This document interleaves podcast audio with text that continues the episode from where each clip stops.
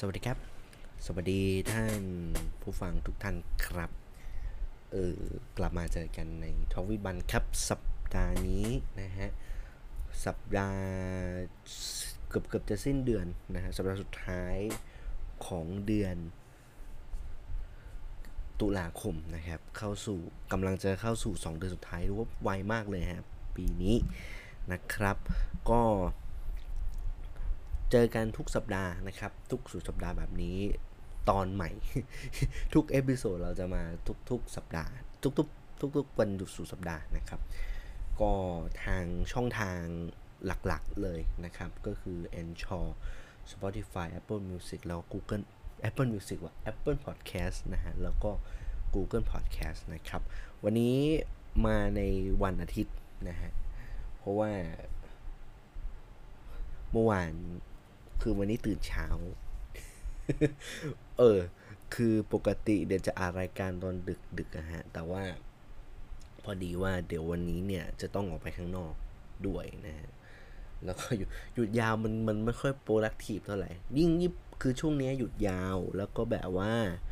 เออขี้เกียจนะฮะ อันนี้ต้องยอมรับจริงๆว่าขี้เกียจ แล้วก็ตอนนี้สถานการณ์ข้างนอกเริ่มที่จะแบบ ทุกคนจริงๆจะถามว่ากลับมาใช้ชีวิตปกติคงไม่ใช่อะก็คือทุกคนเริ่มออกจากบ้านมากขึ้น อันนี้อันนี้เท่าที่สังเกตนะฮะแล้วก็ใช้คำว่าหลายคนเริ่มเเห็นหลายอีเวนต์เริ่มกลับมาจัดแล้วนะครับ เพราะว่าผมก็ไปหลายงานมาเหมือนกัน เออ ก็เป็นสถานการณ์ที่ผมว่ามันก็เป็นการผ่อนคลายเรื่อยๆนะครับ แล้วก็ อีกประมาณสักกี่วัน สัปดาห์หนึ่งอีกหนึ่งสัปดาห์นะครับ นี่กำลังจะเข้าสู่สัปดาห์สุดท้ายที่ในเรื่องของการเปิดประเทศกำลังจะเกิดขึ้นในเดือนพฤศจิกายนนะครับ หลายจังหวัดเริ่ม เริ่มที่จะคลายล็อกนะครับเออแล้วก็โดยเฉพาะกรุงเทพมหานครจะเป็นจังหวัดแรกเลยครับที่ ที่จะที่จะเหมือนกับว่าผ่อนคลายในมาตรการหลายอย่าง แล้วก็พร้อมที่จะเปิดประเทศกัน เดี๋ยววันในวันนี้จริงๆ มันมีประเด็นที่ผมหยิบยกไปในสัปดาห์ที่แล้วว่าเราพร้อมหรือเปล่า คือในเมื่อรัฐบาลเลือกเวนี้แล้วเราเราก็ไม่ขัดนะฮะ แต่ว่าก็ต้องยอมรับว่าเรื่องของการเปิดประเทศเนี่ยเป็นเรื่องที่เอาเข้าจริงแล้วเนี่ย ก็ มีความเสี่ยงไหมก็มีที่จะที่จะเกิดการระบาด แต่ว่าเราก็ต้องพูดกันอย่างนี้ครับว่า ฉีดวัคซีนกันมันมากแค่กันมากแค่ไหนคำถามที่ผมถามไปเมื่อสัปดาห์ที่แล้วนะฮะ ในใน episode ที่แล้ว episode ที่ 20 นะฮะ ว่าการฉีดวัคซีนคือคือถ้าจะไปพูดถึงเรื่องของการฉีดวัคซีนเนี้ย คุณพร้อมเขาเรียกว่าปริมาณการฉีดเนี่ยพร้อมแค่ไหน เออ คือ คือเรา เราพูดอย่างนี้ฮะว่า ว่าในส่วนของออการฉีดวัคซีนนั้นเป็นเรื่องที่สำคัญที่สุดใน ในเรื่องนี้นะฮะ คือ คือไม่ว่าจะ จะ จะ จะไปในทิศทางไหนอะคือเรื่อง เรื่องฉีดวัคซีนเป็นเรื่องที่สำคัญที่สุด แล้ววัคซีนต้องมีประสิทธิภาพที่ดีด้วยนะฮะ สุดคงสุดควายสุดคงสุดควายนี่ผมไม่รู้นะฮะว่าภูมิคุ้มกันมันจะอยู่แค่ไหนแต่ ถ้ารัฐบาลบอกว่าเอ่อปีหน้า ปีหน้าเราจะฉีดวัคซีนกระตุ้นบูสเตอร์อะมีแผน ผมเชื่อว่าเรื่องนี้ถ้ารัฐบาลทำเนี่ยที่พูดจริง ผมเชื่อว่าสถานการณ์ก็น่าจะดีขึ้น เพราะว่าการคือว่าผมเชื่อว่าเข็ม 3 เข็ม 4 มาแน่ๆแหละฮะแต่ว่า อยู่ที่ว่ารัฐบาลจะป้อนให้กับป้อนวัคซีนให้เข้าระบบกับผู้คนที่ได้รับวัคซีนไปแล้ว 2 เข็มเนี่ยต้องได้รับการ boost หรือเปล่า อันนี้ต้องว่ากันนะครับแล้วแล้วปีหน้าน่าจะเป็นปีที่มีความคืบหน้าเขาเรียกวัคซีนเราก็จะได้ฉีดทั่วทุกคนละ แล้วก็ได้รับ booster อย่างผมก็ได้รับ booster เข็มสามไปละนะฮะ ก็อย่างที่เห็นเห็นนะครับ ก็ไม่ไม่ได้ไปตรวจแล้วฮะ แต่ว่าก็ก็ดูจากสภาพว่าเดี๋ยวภูมิกันมันก็ต้องลดอยู่แล้วนะครับ ก็ในเรื่องงานเปิดประเทศก็เป็นเรื่องที่เอาเข้าจริงแล้วเนี่ยเออผมก็ต้องบอกว่ามันต้อง balance กันนะครับ อังกฤษเองหลายประเทศมันมันจะให้ล็อกดาวน์กันทั้งทั้งทั้งยวงก็เป็นไปไม่ได้นะฮะ เพราะว่า วิดมันก็ต้องอยู่กับเราต่อ อันนี้ก็พูดจริงๆนะครับ อาจารย์ท่านหนึ่งวันนั้นวันนั้นวันนั้นเล่าให้ฟังฮะอาจารย์ท่านหนึ่งพอดีแกคือทำงานด้วยกันนะครับ แล้วก็พอดีฮะว่าแกแกแกคงกลับภาคเหนือแล้วฮะแล้วแกแกก็คงรู้ว่าผมเป็นคนเชียงใหม่แกก็ซื้อซื้อไส้อั่วอะไรให้ผมนะฮะเออซื้อไส้อั่วมาให้ แล้วก็ก็บอกว่าได้กลับบ้านบ้างปะเนี่ยอะไรเงี้ยก็ถามว่าผมไม่ได้กลับมาเป็นปีกว่าแล้ว ปีกว่าฮะปีหนึ่งปีหนึ่งประมาณจะเกือบเกือบจะสองปีแล้วคือผมกลับเชียงใหม่ครั้งล่าสุดเนี่ย ก็มีนาคมปีที่แล้วอะ2020 นะฮะ แล้วก็โควิดยาวๆเลยเลยไม่มีแบบไม่มีโอกาสได้กลับเลยนะครับ จนกระทั่งยังอาจารย์บอกหาเวลากลับนะ อะไรอย่างเงี้ยเออคือคือพอพอพอพอจะเพอสถานการณ์ไม่ดีขึ้นนะฮะเรื่องจะกลับ เชียงใหม่ด้านระบาดอีกนะฮะผมก็แบบ เออเว้ย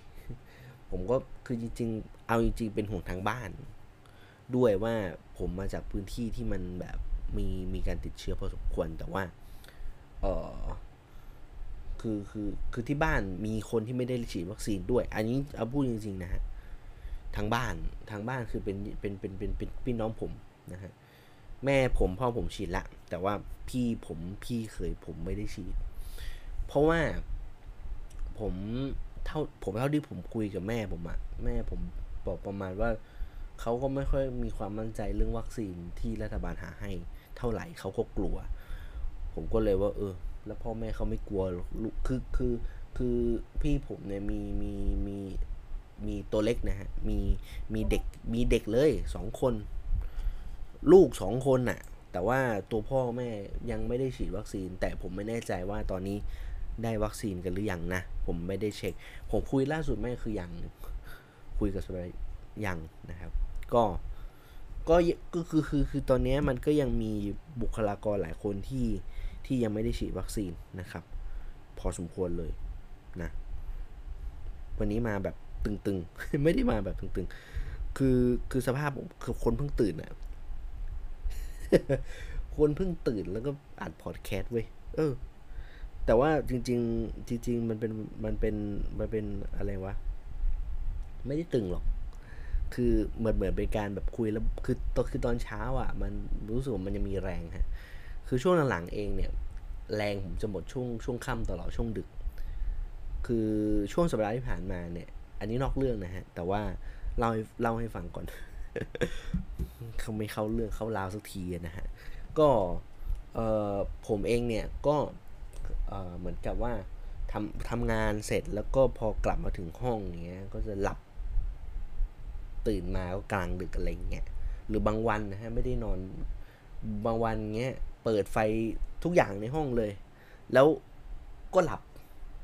หลับมาอีกทีตื่นเช้าไฟเปิดพรึบเลยฮะ คือตื่นมาคือคือหลับยาวๆจนถึงเช้าฮะก็คือตื่นมาไม่ได้ปิดก็คือปิดไฟคือไปทำงานเลยอาบน้ำอาบท่าแล้วก็ไปทำงานเลยผมว่าโอ้เป็นช่วงคือคือมันเพลงจริงๆแล้วบางแล้วมันก็คงเป็นสาเหตุที่ว่าถ้าถ้าถ้าผมจะทำรายการแบบสามสาม EP ต่อสัปดาห์เนี่ยตายตายครับ เพราะว่าหลับปุ๋ยแน่นอนฮะ อันนี้พูดจริงนะฮะ โอเค เรื่องของวันนี้เนี่ยหลายประเด็นนะฮะก็หลักๆเนี่ยนะครับก็คงจะต่อในเรื่องประเด็นของโมเดอร์นานะฮะล่าสุดเนี่ย Zuellig Pharma เองก็เคาะแล้วฮะว่าวัคซีนโมเดอร์นาที่เราสั่งกันมาแล้วรอคอย pre-order กันนานแล้วรถล็อตแรกจะมาในเดือน ไม่เกินเขาบอกว่าไม่เกิน 5 พฤศจิกายน ประมาณ 5 0 0แสนโดสนะครับ แต่ว่า สัดส่วน คืออย่าลืมนะฮะ ว่าโมเดอร์นาล็อตเนี้ย อย่าลืมว่ามันมีส่วนที่โรงพยาบาลเอกชนซื้อกับส่วนที่สภากาชาดซื้อ Zuellig Pharma ไม่ได้ตอบคำถามนี้ว่า ไอไอไอห้าแสนโดสที่ว่าเนี่ย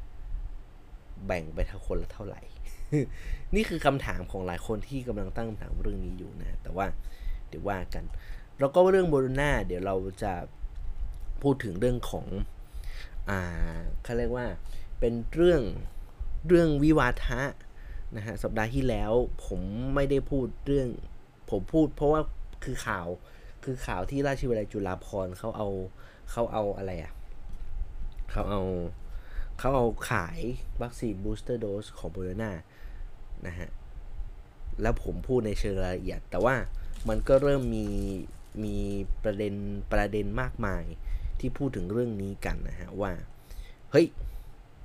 สรุปสุดท้ายมันยังไง คือคือความเห็นของหมอไม่ตรงกันนะฮะไม่ตรงกันราชวิทยาลัยจุฬาภรบอกว่า เอ้ย มันเป็นบูสเตอร์โดสนะดี แต่ว่าหลายทางกรมควบคุมโรคเนี่ยนะฮะ นายแพทย์โอภาสเนี่ยเขาก็พูดในในมุมมองที่ว่า เฮ้ย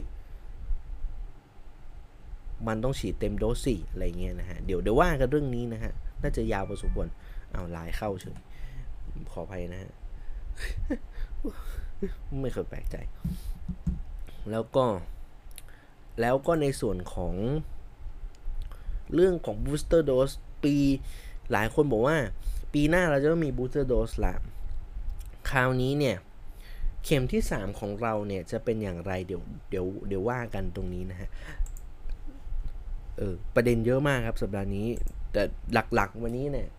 EP ชื่อ EP เนี่ยผมคิดมาก่อนแล้ว ผมจะพูดถึงเรื่องของวัคซีน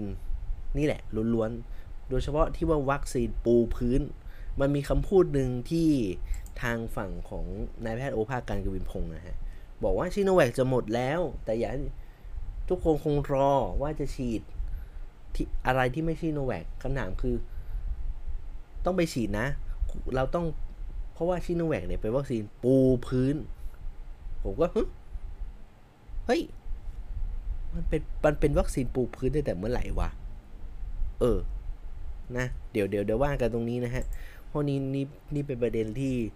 ถูกพูดถึงกันเยอะพอสมควร เดี๋ยวเดี๋ยวเดี๋ยวว่ากันในในในใน episode นี้นะฮะ แต่เรื่องหลักเรื่องวัคซีนปูพื้น เรื่องซิโนแวคเนี่ยมันดูมันดูว่าสถานการณ์มันเราจะอ่าอาจจะฉีดกันหมด เกือบจะหมดแล้ว แต่ก็ยังมีการยังมีคนที่บอกสับสนในเรื่องของการฉีดชิโนแวคอยู่ โดยเฉพาะวัคซีนในเด็กนะฮะ เพราะว่าในโอ้ยในสัปดาห์นี้นะฮะความคืบหน้าเรื่องของวัคซีนในเด็กอย่างหนึ่งคือเรื่องของไฟเซอร์นะฮะที่ตอนแรกเนี่ยมีมีมีข้อแนะนำว่าให้ฉีดเข็มแรกเนี่ยฉีดกับเด็กวัยชน โดยเฉพาะผู้ผู้โดยเฉพาะผู้ชายนะฮะ ว่าฉีดแล้วมีผลเป็นอย่างไร จนมีข้อสรุปล่าสุดบอกว่า ให้ฉีดเข็ม 2 ได้เลยครับ คือตอนแรกมีการประเมินว่าให้ให้ให้ฉีดเข็มเดียวไปดูดูไปก่อนนะครับ ว่าฉีดไปแล้วเนี่ยสารเอ่อเอ่อผลผลกระทบหรือผลข้างเคียงที่เกิดขึ้น มีมีปริมาณมากน้อยแค่ไหนนะครับ แต่พอฉีดแล้วเนี่ยมันก็ไม่ได้มีผลข้างเคียงมาก แล้วก็มีสามารถ สามารถควบคุมได้ ก็เลยมีการบอกว่าให้ฉีดเข็ม 2 ต่อเนื่องกันไปเลยนะฮะ ฉะนั้นวัคซีนไฟเซอร์ในเด็กก็ค่อนข้างที่จะมีการฉีดกัน น่าจะเป็นการ unlock ละ เพราะว่าเขามองว่าการฉีดวัคซีนที่เป็นในส่วนของตัวนี้เยอะเออในส่วนของไฟเซอร์ในส่วนของ m อ a เนี่ยไอเรื่องกล้ามเนื้อหัวใจอักเสบเนี่ยเป็นเรื่องที่สามารถควบคุมได้นั่นเองนะฮะ ฉะนั้นเรื่องนี้ก็เเดี๋ยวว่ากันนะครับ แต่ว่ามันก็มีเรื่องที่ผมว่ามันเป็นวัคซีนปูพื้นเนี่ยเพราะว่านายแพทย์หยงนะฮะนี่ด้วยความเคารพ ก็เอ่อท่านก็บอกว่าเราควรจะต้องฉีดไข้ที่เป็นชิโนแวคกับในส่วนของ m อ a นะ เพราะว่าจะช่วยลดการป้องกันการเอ่อการเกิดอาการผงข้างเคียงก็คือเรื่องของกล้ามเนื้อหัวใจอักเสบเดี๋ยวเดี๋ยวเดี๋ยวเดี๋ยวเราว่าหรือเราว่ากันประเด็นนี้นะฮะ เดี๋ยวเราว่ากันประเด็นนี้ ไปเรื่องแรกครับ วันนี้หลักๆ 3 เรื่องเรื่องนะฮะ เดี๋ยวถ้ามันมีเรื่องเพิ่มเติม เดี๋ยวเดี๋ยวค่อยแทรกๆกันนะฮะ ไปดูเรื่องของการเปิดประเทศครับ ก็เป็นที่แน่นอนแล้วฮะว่าทางรัฐบาลเองก็ประกาศอย่างเป็นทางการนะครับ ในราชกิจจานุเบกษาเลยนะครับ ว่าวันที่ 1 พฤศจิกายน ก็จะมีการในส่วนก็จะมีการ เปิดประเทศอย่างเป็นทางการพร้อมในส่วนของล็อกดาวน์เอ้ย ไม่ใช่ล็อกดาวน์สิโอ้ยพูดเป็นหลัง พร้อมในส่วนของการคลายล็อกรวมไปถึงการเคอร์ฟิวนะฮะ ฉะนั้นตอนนี้ยังเรายังมีการเคอร์ฟิวอยู่ แต่ว่าดึกค่อนข้างดึก แต่ว่าตอนนี้ตั้งแต่หนึ่งพฤศจิกายนเป็นต้นไปนะครับ การการคลายล็อกจะเกิดขึ้นทันทีนะครับ แล้วก็ในส่วนของเคอร์ฟิวจะไม่มีแล้ว แต่ว่าแน่นอนการการไม่มีเคอร์ฟิวแต่ว่าข้อสำคัญของของอะไรข้อสำคัญของเรื่องนี้คือ ยังร้านเหล้ายังเปิดนะฮะใครจะบอกว่าจะไปเปิดร้านเหล้าเนี่ยรอไปก่อนนะฮะรอไปก่อน รอไปก่อน ฉะนั้นในราชกิจจานุเบกษาครับก็ค่อนข้างที่จะ เขียนไว้ค่อนข้างชัดเจนนะครับว่าว่าว่าเป็นอย่างไร เดี๋ยวเดี๋ยวเดี๋ยวผมขออนุญาตนะฮะคือเอาเข้าจริงแล้วเนี่ย ในส่วนของ ซึ่งในส่วนของยกเลิกเคอร์ฟิวเนี่ยนะฮะเราในพื้นที่นำร่องท่องเที่ยวนะฮะ คือคือคืออันนี้ต้องบอกก่อน บางพื้นที่ยังเคอร์ฟิวอยู่นะฮะ อันนี้อันนี้อันนี้อันนี้ต้องบอกก่อนนะครับ แต่ว่า ในในเคอร์ฟิวที่ 1 พฤศจิกายนเนี่ยพื้นที่ที่ไม่มีเคอร์ฟิวแล้วเนี่ยมี 17 จังหวัดด้วยกันนะครับ 17 จังหวัดมีอะอะไรบ้างนะครับ ก็คือในส่วนของกรุงเทพมหานครแน่ๆละ1นะครับ2กระบี่ฮะสามชนบุรีชนบุรีนี่เขาก็แยกเป็นอำเภอนะฮะ ก็คืออำเภอบางละมุงเมืองพัทยานะฮะอำเภอศรีราชาอำเภอเกาะสีชัง อำเภอสัตหีบนะฮะ แล้วก็เฉพาะถ้าถ้าเป็นถ้าเป็นสัตหีบ เฉพาะตำบลนาจอมเทียนนะฮะ แล้วก็ในส่วนของเอ่อตำบลบางเสร่นะฮะเชียงใหม่ มันจะเป็นมันจะดูไม่ค่อยเมกเซนเท่าไหร่ แต่ว่าก็ก็ก็ก็ก็ก็ก็ว่ากันตามนั้นนะฮะเชียงใหม่ เชียงใหม่ก็จะมีอำเภอเมืองเชียงใหม่ดอยเต่าแม่ริมแม่แตงนะครับ ก็เป็นพื้นที่ท่องเที่ยวนั่นแหละนะครับ จังหวัดที่5อำเภอตราดนะครับอำเภอเกาะช้างจังหวัดที่ 6 บุรีรัมย์นะฮะอำเภอเมืองบุรีรัมย์อันดับที่ 7 ประจวบคีรีขันธ์เป็นตำบลหัวหิน แล้วก็ตำบลหนองแกนะครับอันดับที่ 8 พังงาอันดับที่ 9 เพชรบุรี เทศบาลเมืองชะอำนะฮะแล้วก็จังหวัดที่ 10 เป็นภูเก็ต อันนี้แน่นอนอยู่แล้วฮะ11 ระนองในเกาะผายาม นะฮะอ่าสิบสองนี่เกาะเสม็ดจังหวัดระยองนะครับสิบสามเลยอำเภอเชียงคานสิบสี่สมุทรปราการครับพื้นที่ในท่าอากาศยานนานาชาติสุวรรณภูมินะฮะเออสิบห้าสุราษฎร์ธานีเกาะสมุยประกอบพมานเกาะเต่าสิบหกหนองคายฮะอำเภอเมืองหนองคายอำเภอสังคมอำเภอศรีเชียงใหม่และอำเภอท่าบ่อนะฮะแล้วก็อันดับที่ 17ฮะอุดรธานี ตรงอำเภอเมือง อุดรธานีอำเภอบ้านดุง นะฮะอำเภอกุมภาวาปีนะฮะอำเภอนายูง แล้วก็อำเภอหนองหานแล้วก็อำเภอประจักษ์ศิลปาคม อันนี้รายละเอียดนะฮะอันนี้เป็นพื้นที่นำเขาเป็นพื้นที่นำร่องท่องเที่ยวนะฮะแต่แต่ผมก็เอาจริงๆแล้วอะผมก็บอกว่ายกเลิกเคอร์ฟิวก็ยกเลิกให้หมดนะ คือคือผมไม่คือเอาจริงๆแล้วเนี่ย ผมไม่ค่อยเห็นด้วยกับกับเคอร์ฟิวมาได้แหละตั้งแต่ไหนแต่ไรละ อันนี้พูดจริงๆนะฮะคือคือคือคือผมพูดกับชาวบ้านชาวช่องเสมอว่า เชื้อมันมีตอนกลางคืนเนาะเราถึงยกเลิกเราถึงมีเคอร์ฟิวอยู่ ผมก็ไม่ค่อยเห็นความจำเป็น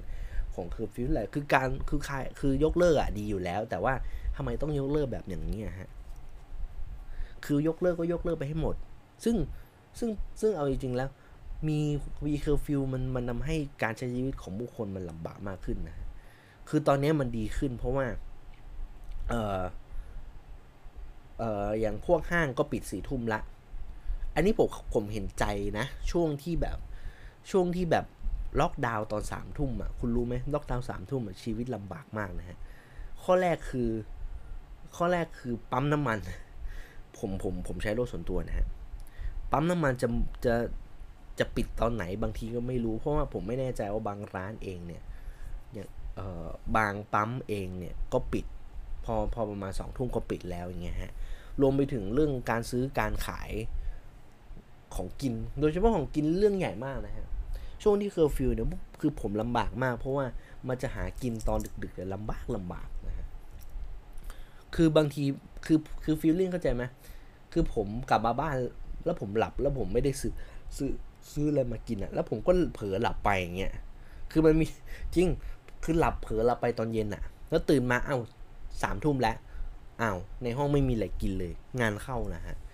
เคยเจอแบบนี้หลายคนบอกว่าจะสั่งแก๊ปก็สั่งไม่ได้ เพราะว่ามันเคอร์ฟิวแล้วฉะนั้นผมจึงมองว่าเคอร์ฟิวมันเป็นเรื่องที่สร้างภาระนะฮะไม่ได้ช่วยในเรื่องของการคุมโควิดอันนี้พูดจริงๆนะฮะไม่ได้ช่วยมาก แต่มันแต่มันกลายเป็นสร้างความสร้างความลำบากให้กับประชาชนซะซะมากกว่า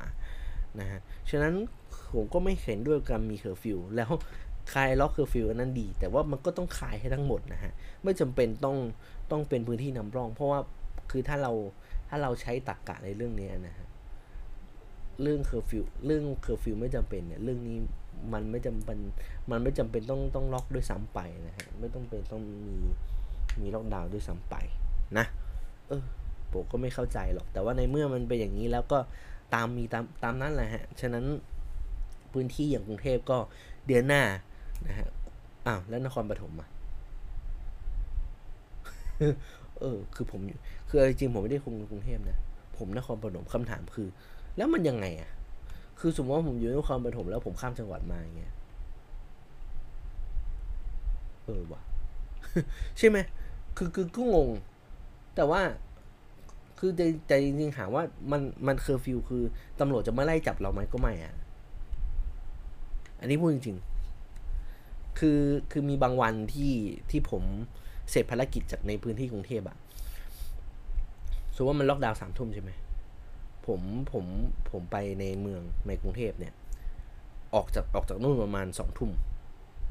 ห้างปิดอะผมถึงได้ออกมา แต่มาถึงบ้านมาสามทุ่มครึ่ง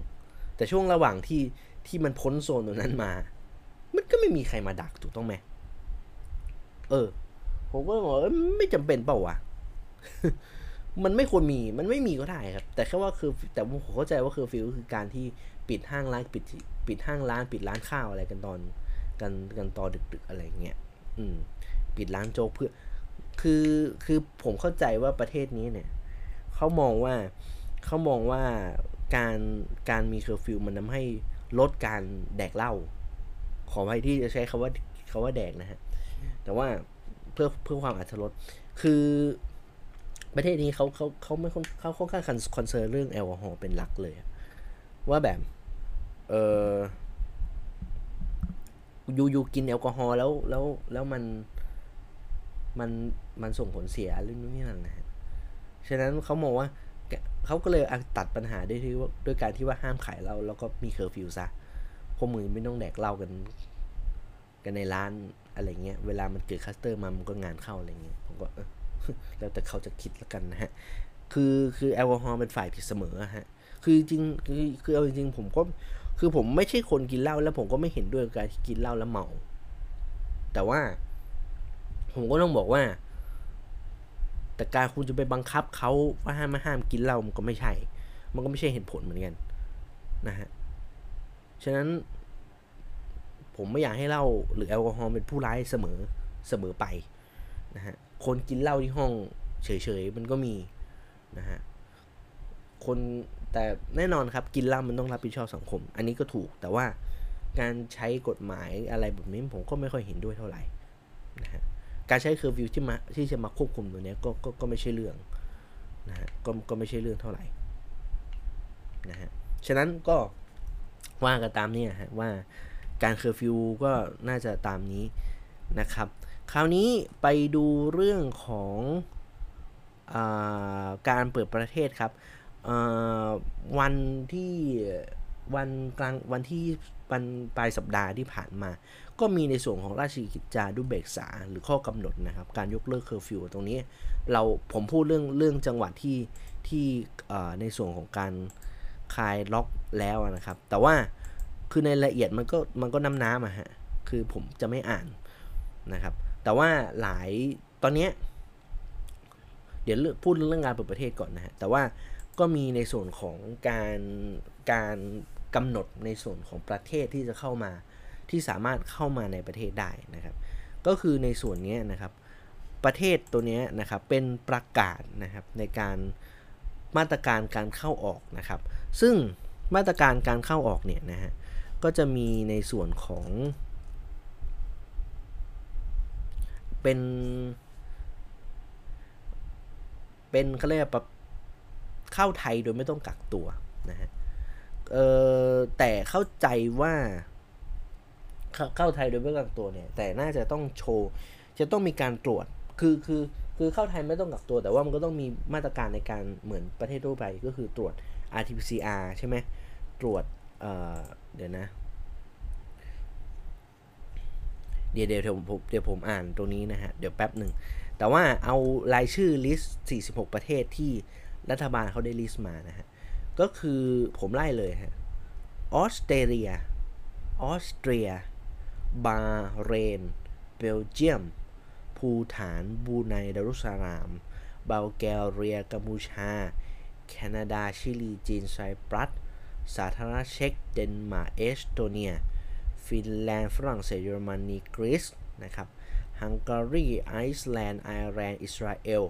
อิตาลี ญี่ปุ่น ลัตเวีย ลิทัวเนีย มาเลเซีย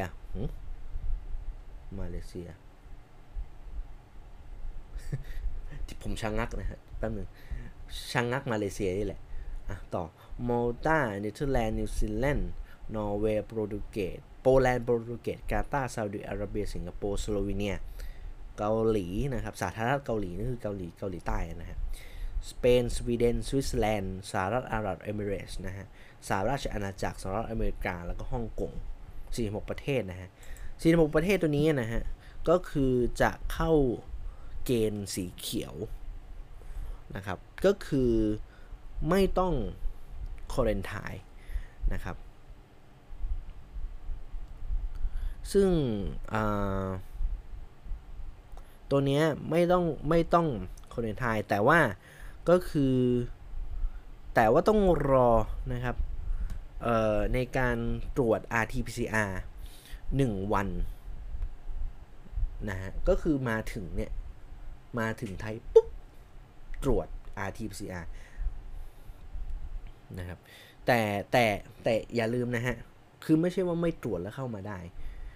ก่อนหน้านั้นเนี่ยนะฮะ จะต้องตรวจ คือข้อกำหนดตรงนี้ก็คือ คือไม่ใช่ว่าใครก็ได้จะเข้ามาประเทศนะฮะ คือต่อให้อยู่ใน 46 46 ประเทศกลุ่มตัวเนี้ยก็ยังไม่เสมอไป ก็ยังไม่ต้องมีกระบวนการมีการคัดกรองเบื้องต้นอยู่แล้วนะครับ ก็คือในส่วนของอันแรกเลยเนี่ย สิ่งที่ก่อนทำก็คือในส่วนของวัคซีนครับ ก็คือเหมือนเหมือนหลายประเทศทั่วไปทั่วโลกเลยฮะว่าฟูลี่วัคซีนเนี่ยนะฮะ ก็คือก็คือต้องขบต้องฉีดวัคซีนครบ 2 โดสนะฮะ ในระยะเวลา 14 วันก่อนเดินทางนะฮะก็คือฉีดวัคซีน ครบ 2 เข็มแล้วทิ้งทิ้ง2หลัง2สัปดาห์ฉีดวัคซีนคุณสามารถเดินทางเข้าไทยได้นะครับ อันนี้ข้อกำหนดแรกนะข้อที่ 2 คือ ในส่วนของอการตรวจ RT-PCR ก็คือ คุณต้องตรวจ RT-PCR ก่อนเดินทางมาไทยฮะ 72 ชั่วโมง ก่อนการเดินทางนั่นเท่าคือเข้ากับว่า 3 วัน 24 46 48 72เออท่องเลขฮะเจ็ดก็คือ 3 วันก่อนเดินทาง คุณต้องตรวจ RT-PCR ก่อนนะครับ แล้วก็พอมาถึงไทยปุ๊บเนี่ย ก็ไม่ต้องกักตัว แต่ว่าคุณจะต้องถูกตรวจ RT-PCR อีกรอบหนึ่งนะครับ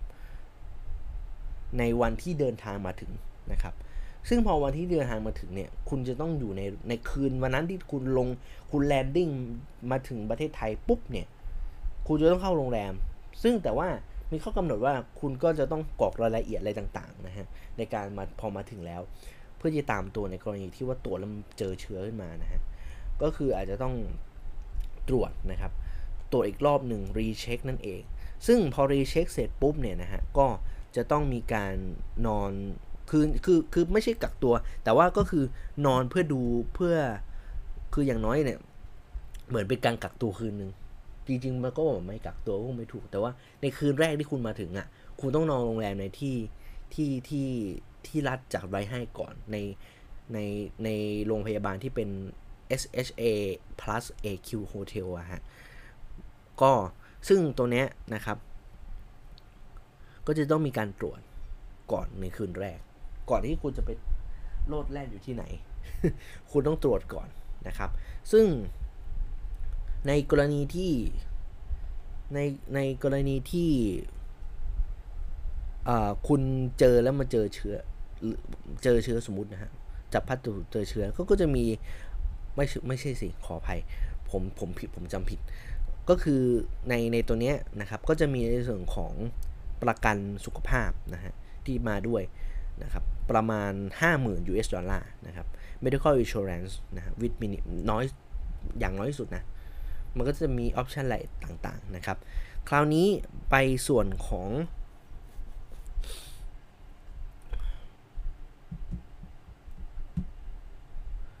sandbox นะฮะ sandbox คืออันเนี้ยคนที่มาในคือต้องถาว่ามันจะมีอยู่สามกลุ่มสามกลุ่มนะ กลุ่มแรกคือเข้าไทยโดยไม่กักตัว ผมสรุปอีกที เข้าไทยโดยไม่กักโดยไม่ต้องกักตัวคือตรวจ RT-PCR 72 ชั่วโมงนะครับพอมาถึงไทยตรวจโควิดรอบหนึ่งพอตรวจโควิดรอบหนึ่งเสร็จปุ๊บก็เช็คก่อนว่าไม่มีหรือไม่มี แล้วสามารถเป็นลดแลนได้ อันนี้ในกลุ่ม40 46 ประเทศนะฮะ คราวนี้ถ้าคุณไม่ได้อยู่ในประเทศอื่น หรือว่า หรือว่าอยู่ในอยู่ใน เอ่อไม่ได้อยู่ใน list นะฮะ ประเทศใน list คำเขาคำตอบคือ จะต้องเข้า 2 โปรแกรมนี้ครับ โปรแกรมแรกคือ Sandbox Sandbox เนี่ย อย่างที่บอก Sandbox Sandbox โปรแกรมคือกักอยู่ในพื้นที่กรอบตรงนั้น ก็คือ Sandbox อะเออ ก็พวกก็นึกถึงภูเก็ต sandbox อุตะอะไรอย่างเงี้ยนะฮะ ซึ่ง sandbox เนี่ยนะฮะ ก็จะมี เอ่อเขาบอกว่า จะต้องเดินทางมาที่สุวรรณภูมิเท่านั้นนะฮะต้องต้องมาที่เดินทางมาที่สุวรรณภูมิ ดอนเมืองเชียงใหม่ภูเก็ต สมุยอู่ตะเภาแล้วก็บุรีรัมย์นะครับ ซึ่งตัวนี้นะครับ sandbox โปรแกรมตัวนี้นะครับ ก็คือก็จะเหมือนกันนะครับ ก็คือจะอยู่ในพื้นที่ตัวนี้คือมาถึงเนี่ยจะต้อง แน่นอนหลักเกณฑ์ก็จะคล้าย ๆ แต่ว่าก็ไม่ได้คล้ายนะฮะก็คือ พอมาถึงในจังหวัดสมมติว่าเขาลงมาที่กรุงเทพมหานคร สิ่งแรกที่เขาต้องทำคือตรวจ RT-PCR เหมือนเหมือนเหมือนเหมือนกลุ่มที่ไม่ต้องกักตัวครับ แต่สิ่งที่เขาต่างคือเขาจะต้องอยู่ในพื้นที่ในจังหวัดตัวนั้นเนี่ยนะฮะในแซนด์บ็อกสมมติว่าเขาลงกรุงเทพเขาก็ต้องอยู่กรุงเทพ7วันห้ามออกข้ามจังหวัดเขาจะข้ามมันเขาจะข้ามไปนครปฐมหรือสมุทรปราการไม่ได้นะครับเออแต่ก็งงแล้วแล้วเราจะคุมยังไงวะก็ช่างมัน นะฮะ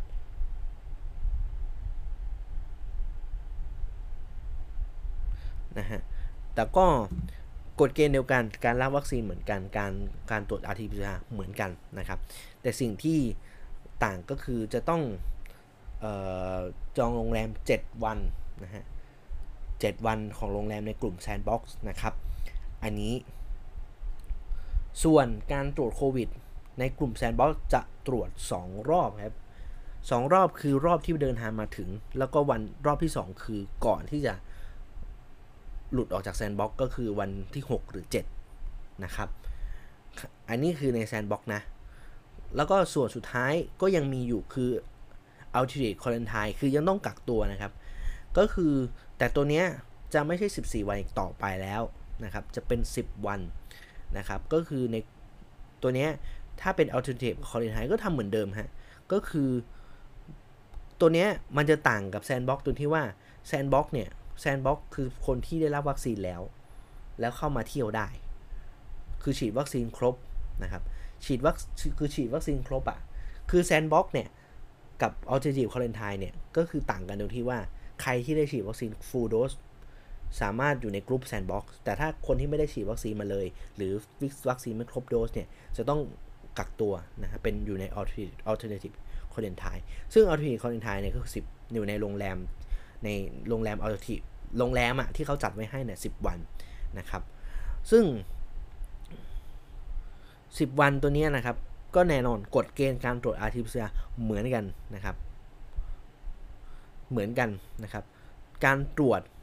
ก็จะตรวจ 2 รอบก็คือวันที่มาถึงไทย แล้วก็ตรวจในวันที่ 8 และ 9 นะครับสรอบนี่คือความต่างของ 3 ประเทศ3ประเภทของ ของคนที่จะเข้ามาในประเทศไทยนะครับ ต่างชาติที่จะเข้ามาเที่ยวอะไรอย่างนี้ ก็จะต้องก็จะต้องเข้าสู่โปรแกรมตรงนี้ แต่ก็ต้องดูว่ามันเข้าอยู่ในเกณฑ์ไหนด้วยนะครับ ฉะนั้นเรื่องนี้ก็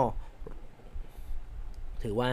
เป็นเป็นรายละเอียดสำคัญที่เกิดขึ้นในส่วนของออการเปิดประเทศนะครับ การรับนักท่องเที่ยวต่างชาติเข้ามาในประเทศ ซึ่งผมก็ไม่แน่ใจว่า วิธีการตรงนี้นี่คือช่วงแรกนำร่องนะฮะ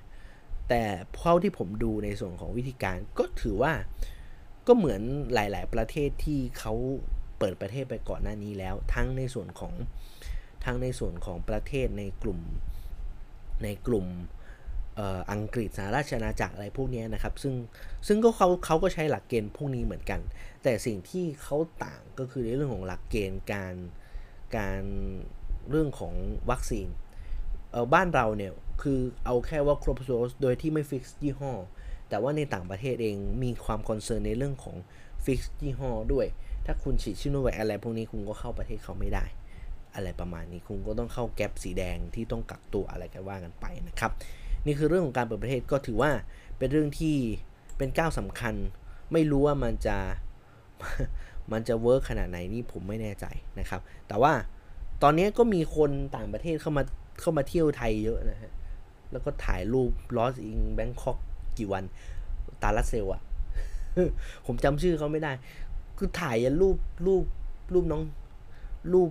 รูปอะไรละรูปขอโทษนะ รูปน้องเฮียนะฮะ ถ่ายน่าจะไปแถวสวนลุมมั้งผมไม่แน่ใจ ถ่ายมาบอกโมมายบัดดี้โอ้โห ผมแล้วแบบ พี่ นี่คือ PR แบบไทย ๆ ฮะ ผมบอกโอ้ตาลัสเซลนี่ รัฐไอ้ทางท่องเที่ยวไม่ต้องจ้างนะฮะ คนนี้เขาทำให้หมดแล้วนะฮะ ก็ประมาณนี้นะฮะ เรื่องของเรื่องของการเปิดประเทศ แต่ก็อย่างที่ผมย้ำกันอีกทีหนึ่งว่า ต้องรอดูว่าเป็นอย่างไร แต่ว่าเท่าที่ผมดูมาตรการในตรงนี้ก็ถือว่าโอเคแหละ การตรวจโควิดอะไรพวกนี้แต่ว่าแน่นอนครับว่า สิ่งสำคัญที่ผมรู้สึกว่าการเปิดประเทศเรา การเปิดประเทศอาจจะเร็วไป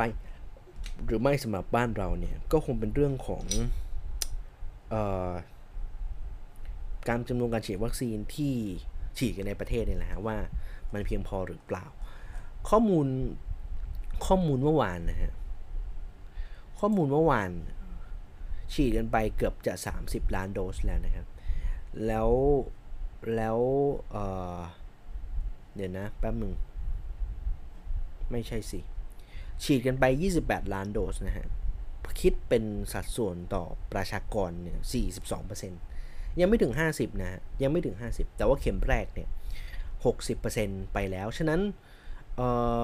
อถ้าเอาจริงๆแล้วเนี่ย มันต้องวัดกันตัวเลขประมาณสักเอ่อคิดว่าเกินครึ่งเกิน 50%แต่ว่าเอาเข้าจริงแล้วเนี่ยยังไม่ถึง 70 อันนี้มันก็น่าห่วง คือผมกังวลใจอย่างเดียวนะฮะว่า การเปิดประเทศแบบนี้บางเอ่อบางพื้นที่เอง วัคซีนยังได้ไม่ครบโดสกันเลย ก็เลยมีความกังวลว่าเอ่อมันจะส่งผลในระยะอันเดือน 2 เดือนนี้นี้หรือเปล่านะนี่ผมผมผมแค่แสดงความกังวลใจต่อเรื่องนี้นะฮะเรื่องคือการเปิดประเทศเราอาจจะเปิดประเทศเร็วเร็วไปหรือไม่ แต่ว่าในเมื่อรัฐตัดสินใจแบบนี้แล้วก็ว่ากันตามนั้นแหละฮะ ผลกระทบก็เป็นสิ่งที่ก็ต้องรอดูในช่วงเดือน 2 เดือนข้างหน้านี่นะฮะว่าผลที่เกิดขึ้นจะเป็นอย่างไรนะครับ แต่แต่ผมก็เชื่อว่าการเปิดประเทศมันต้องเกิดขึ้น แต่เกิดขึ้นเนี่ยเราเซตเวลาให้ที่เหมาะสมหรือเปล่า นั่นนั่นเป็นเรื่องที่ต้องพิจารณากันนะครับ โอเค ปิดปิดท้ายเนาะปิดท้ายเรื่องการเปิดประเทศนิดนึงนะฮะ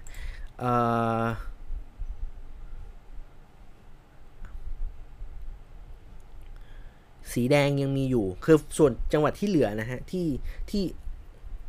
ที่ยังต้องคือยังคงเคอร์ฟิวเนี่ยนะฮะ ก็คือในส่วนของพวกพื้นที่สีแดงเข้มนะฮะ กาญจนบุรีจันทบุรีอะไรพวกนี้นะฮะ คือถ้าไล่กัน ถ้าไล่กันก็คือยังยัง ยังมีข้อกำหนดเรื่องนี้อยู่นะครับ เพราะว่าเขาก็ดูเกณฑ์เรื่องของเรื่องของการฉีดวัคซีนด้วย แต่ว่านั่นแหละฮะก็เป็นไปตามนั้นแหละฮะก็อย่างที่นี่กันผมไล่แล้วกันนะฮะกาญจนบุรีจันทบุรีชลบุรีในพื้นที่อื่นที่ไม่ได้เป็นพื้นที่ คือคือชลบุรีไม่ได้ล็อกทั้งจังหวัดนะฮะบางจังหวัดก็ก็ก็นำร่องไปแล้ว แต่ว่าบางพื้นที่ก็ต้องล็อกนะฮะชาเชิงเซาตาก นครปฐมนครนายกนะฮะนครศรีธรรมราช นครศรีธรรมราชนะนราธิวาสนนทบุรีปทุมธานี ปราจีนบุรีปัตตานี พระนครศรีอยุธยาระยะลานะฮะระยองในพื้นที่อื่น ยกเว้นเกาะสมุยเกาะเสม็ดสิไม่ใช่เกาะสมุยขออภัย ราชบุรีสงขลาสมุทรปราการในพื้นที่อื่นนะครับ สมุทรสงครามสมุทรสาครสระบุรี นั่นเท่ากับว่าตอนนี้มีกรุงเทพจังหวัดเดียวที่ที่เป็นเขียวในวันหนึ่งพฤศจิกายน ส่วนอีรอบๆเนี่ยไอปริมณฑลข้างๆเนี่ยล็อกหมดนะฮะ ผมก็งง แต่มันก็บาวโรดิ้งมันก็ใกล้ๆกันนี่หว่า เออ ไม่แน่ใจ ก็รอดูฮะ อันนี้คือนี่คือในในในแนวทางแนวทางปฏิบัติของทางของทางรัฐราชการแต่ว่า เอาไม่รู้ว่าพอถึงพอถึงวันจริง ๆ แล้วเนี่ยมันจะ work หรือไม่ work เนี่ยว่ากันอีกทีนะฮะนะฮะโอเค นี่คือในส่วนของการเปิดประเทศนะครับ มาต่อฮะ ประเด็นต่อมานะฮะ เดี๋ยวเดี๋ยวเดี๋ยวเดี๋ยวเดี๋ยวก่อน เดี๋ยวประเด็นต่อมาฮะ เราพูดถึงคราวนี้อะ เรื่องของช่วงทั้งช่วงที่ผ่านมาเรื่องการเพศส่วนใหญ่เน้นเรื่องของสังคมเป็นหลักนะ คราวนี้เรื่องของวิทยาศาสตร์บ้าง ช่วงนี้เรื่องของออวิทยาศาสตร์อาจจะ ค่อนข้างนิ่งนะครับ ในเรื่องของสายพันธุ์ไวรัส มีสิ่งที่อาจจะต้องมีความกังวลใจอยู่ประมาณหนึ่งนะเพราะว่าเเรื่องของไวรัสโควิดเนี่ยนะฮะทุกคนทราบดีว่าตอนนี้สัดส่วนของสายพันธุ์ส่วนใหญ่ล้วนเป็นเดลต้ากันทั้งหมดนะฮะ แต่ว่าผมเคยพูดไปใน EP แบบ episode เก่าๆนะฮะว่า เอ่อ ถ้า ตราบใดเดลต้ามันไม่แปลงร่าง หรือมีสายพันธุ์อื่นเข้ามา สายพันธุ์ที่แปลงร่างแล้วสู้แล้วมีประสิทธิภาพสู้กับเดลต้าได้เนี่ยสถานการณ์อาจจะยังไม่ค่อยน่ากังวลใจ และผมเชื่อว่าปีหน้าสถานการณ์มันน่าจะจะดีขึ้นอันนี้ อันนี้เราพูดกันตามกันตามเนื้อผ้านะ เพราะว่าคือเอาเข้าจริงแล้วอะนะฮะ สายพันธุ์สายพันธุ์ใหม่มันเกิดขึ้นได้ตลอดเวลาอยู่แล้วนะครับ แต่ว่าแต่ช่วงนี้มันก็จะใจชื้นนิดหนึ่งว่าสายพันธุ์ใหม่มันอาจจะมันอาจจะไม่ได้นี้หรือเปล่า เออ อันนี้อันนี้ผมผมผมผมตั้งข้อสังเกตแบบนี้นะฮะว่า เอ่อ ตอนนี้มันยังไม่มีสายพันธุ์ใหม่ที่ที่เกิดขึ้นนะครับ แต่แต่มันมีอย่างนี้ฮะ แป๊บหนึ่ง คือ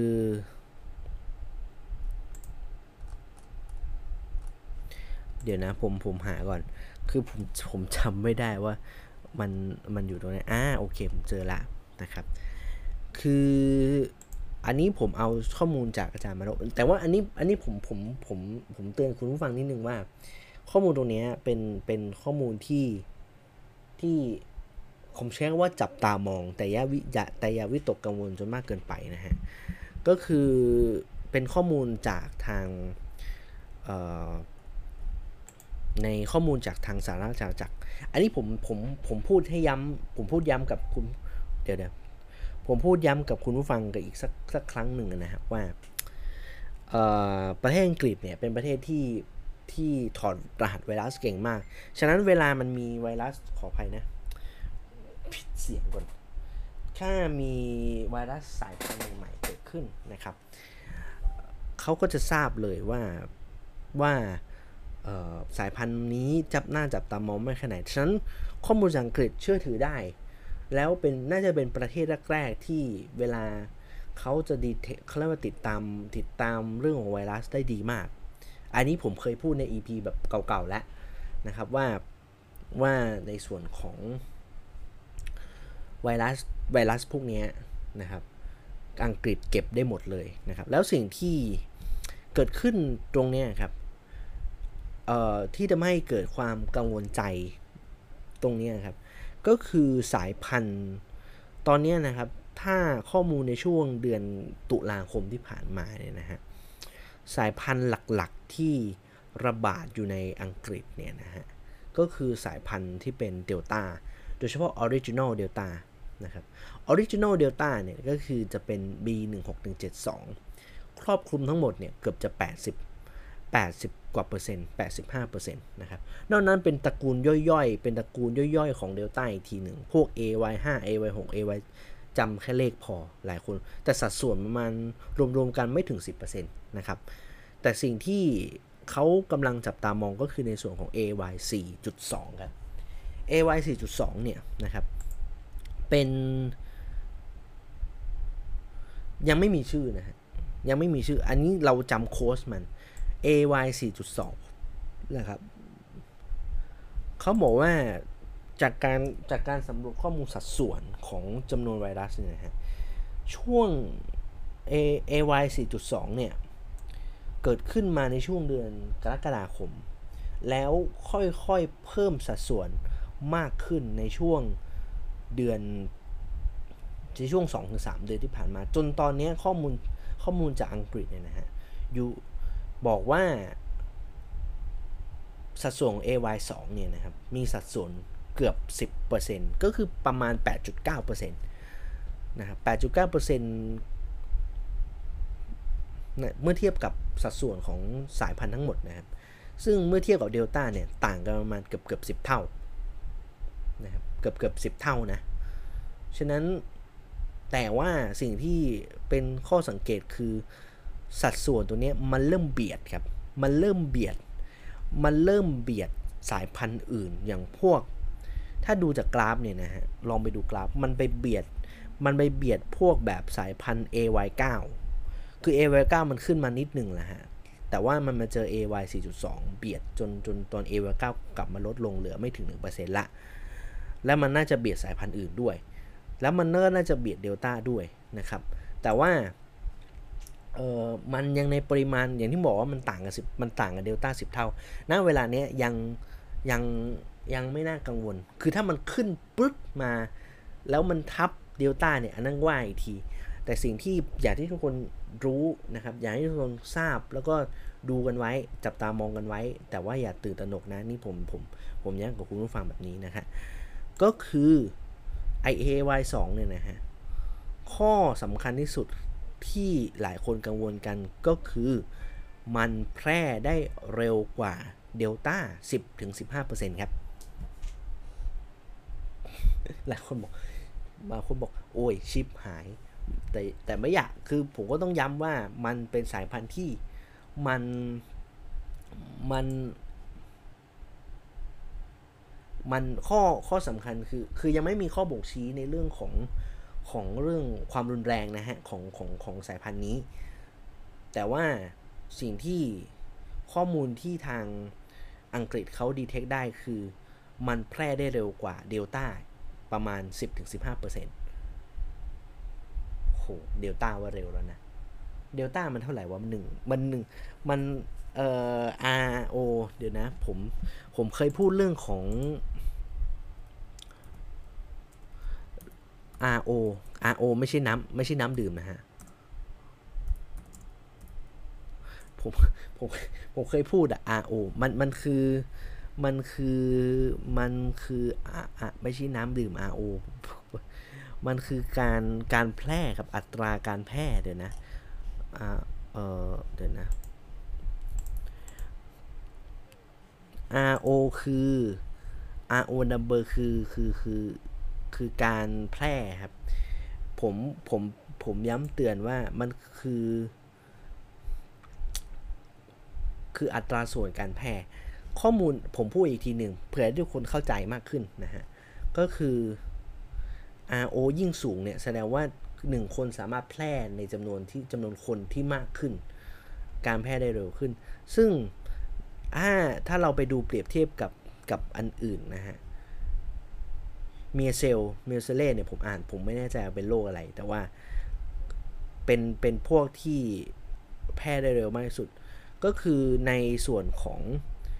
RO สูงมากนะครับหนึ่งคนในคือถ้าตีตีง่ายๆครับหนึ่งคนที่เป็นตัวพาหะสามารถไอตัวพาหะเนี่ยแพร่สามารถแพร่เชื้อได้ทั้งหมด 18 คนสมมติว่าผมไปสักไปไปห้างนะฮะแล้วแล้วมีคน 18 คนอยู่ข้างๆอะ ประมาณนั้นน่ะ ก็คือเอาง่ายๆว่าหนึ่งแค่คนเดียวอะสามารถแพร่ได้ถึง 18 คน ซึ่งซึ่งซึ่งถือว่ามันแพร่ได้เร็วมากนะครับ แล้วก็จะมีอิสุอิสัยคือชิคเก้นพ็อกชิคเก้นพ็อกเนี่ยนะฮะหต่อ 10 1 คนสามารถแพร่ได้ 10 คน ในขณะที่นะเอาเอาเฉพาะโควิดนะฮะโควิดตอนนี้ถ้าเป็นสายพันธุ์เดลต้าสายพันธุ์เดลต้าเนี่ยครับ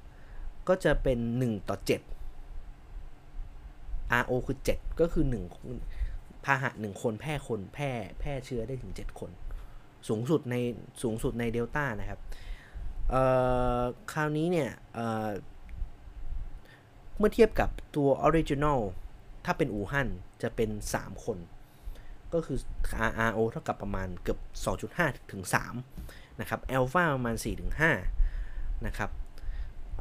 คราวนี้เนี่ย ถ้าผมแบบตีเลขแบบง่ายๆนะฮะถ้าบอกว่า 10ถึง10 10ถึง15เปอร์เซ็นต์ผมว่าก็จะเอา 7 คูณไปเลยฮะ ก็คือการแพร่จะเพิ่มเป็น 8 ก็คือ RO ค่า R0 ไม่ใช่ RO ขออภัย R0 ค่า R0 มันจะเพิ่มขึ้นเป็น 8 ก็คือพูดง่ายๆว่า พาหะหนึ่งคนสามารถแพร่แพร่ให้กับคนอื่นเนี่ยได้ 8 คน ประมาณ 7 ก็คือนิดหนึ่งเพิ่มขึ้นมานิดหนึ่งเพิ่มขึ้นมาหนึ่งแต่ก็ถือว่ามันก็ก็ใกล้ใกล้ใกล้เคียงอุยสุวิสัยนะเกือบเกือบจะสิบอะนะครับ ฉะนั้นยังข้อมูลการแพร่มันก็อาจจะให้การการแพร่มันเกิดขึ้นได้ง่ายขึ้น แต่ตราบใดที่ผมเชื่อว่า การแพร่ไวไม่เท่ากับการการดื้อวัคซีนไอเนี้ยถ้ามันดื้อกว่าเดลต้าเนี่ยผมไม่รู้จะพูดยังไงนะ คือคือคือคือคือตัวสำคัญผมผมยังย้ำย้ำเตือนกับคุณผู้ฟังเสมอว่าเออสิ่งที่น่ากังวลกว่าเรื่องการแพร่เร็วเนี่ยก็คือเรื่องของการการดื้อวัคซีนนี่แหละฮะ คือถ้าตราบใดเนี่ย คือเดี๋ยวนี้ตอนนี้ทุกอย่างมันสามารถ วัคซีนทุกตัวการบูสต์ทำให้ป้องกันเดลต้าได้ แต่ว่าถ้าในอนาคตมีสายพันธุ์ใหม่แล้วมันทาให้ดื้อวัคซีนเพิ่มขึ้นอีกเนี่ยมันก็จะเป็นเรื่องใหญ่เหมือนกัน มันก็จะเป็นเรื่องช้าง เพราะว่าสิ่งที่ทุกคนฉีดวัคซีนมาเนี่ยมันจะมันจะรองรับการป้องกันในส่วนของการแพร่เชื้อในส่วนของสายพันธุ์ใหม่ตัวนี้ไม่ได้นะครับ ฉะนั้นก็ต้องก็ต้องแค่จับตามองแบบนี้ดีกว่า แต่ไม่อยากให้ตื่นตระหนกนะฮะว่า เอ้ยสายพันธุ์ใหม่อะไรไง คือเวลาหลายคนบอกสายพันธุ์ใหม่มาดื้อๆแต่แต่เขาไม่เคยพูดถึงว่าความรุนแรงอะไรต่างๆ เลย ฉะนั้นอย่าอย่างที่ผมบอกว่าสิ่งหนึ่งที่เวลาเราเราอ่านข่าวพวกที่เป็นข้อมูลที่เป็นสายพันธุ์ใหม่เนี่ยนะฮะ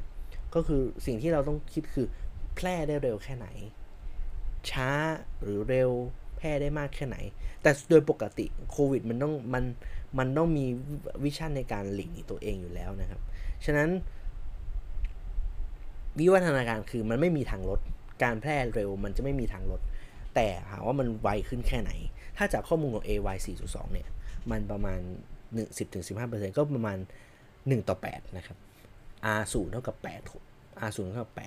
8 เพิ่มจากเดลต้าคือ 7 7 เป็น 8 นะครับ แต่สิ่งที่เราต้องรอดูต่อไปว่าสายพันธุ์นี้ดื้อวัคซีนไหม อันนี้คือสิ่งที่เราต้องต้องทราบนะครับ แล้วผมเชื่อว่าถ้าทราบแล้วค่อยค่อยมาว่ากันว่ามันเป็นยังไงนะครับ นี่คือเรื่องราวของเรื่องของเรื่องของสายพันธุ์ใหม่ที่ผม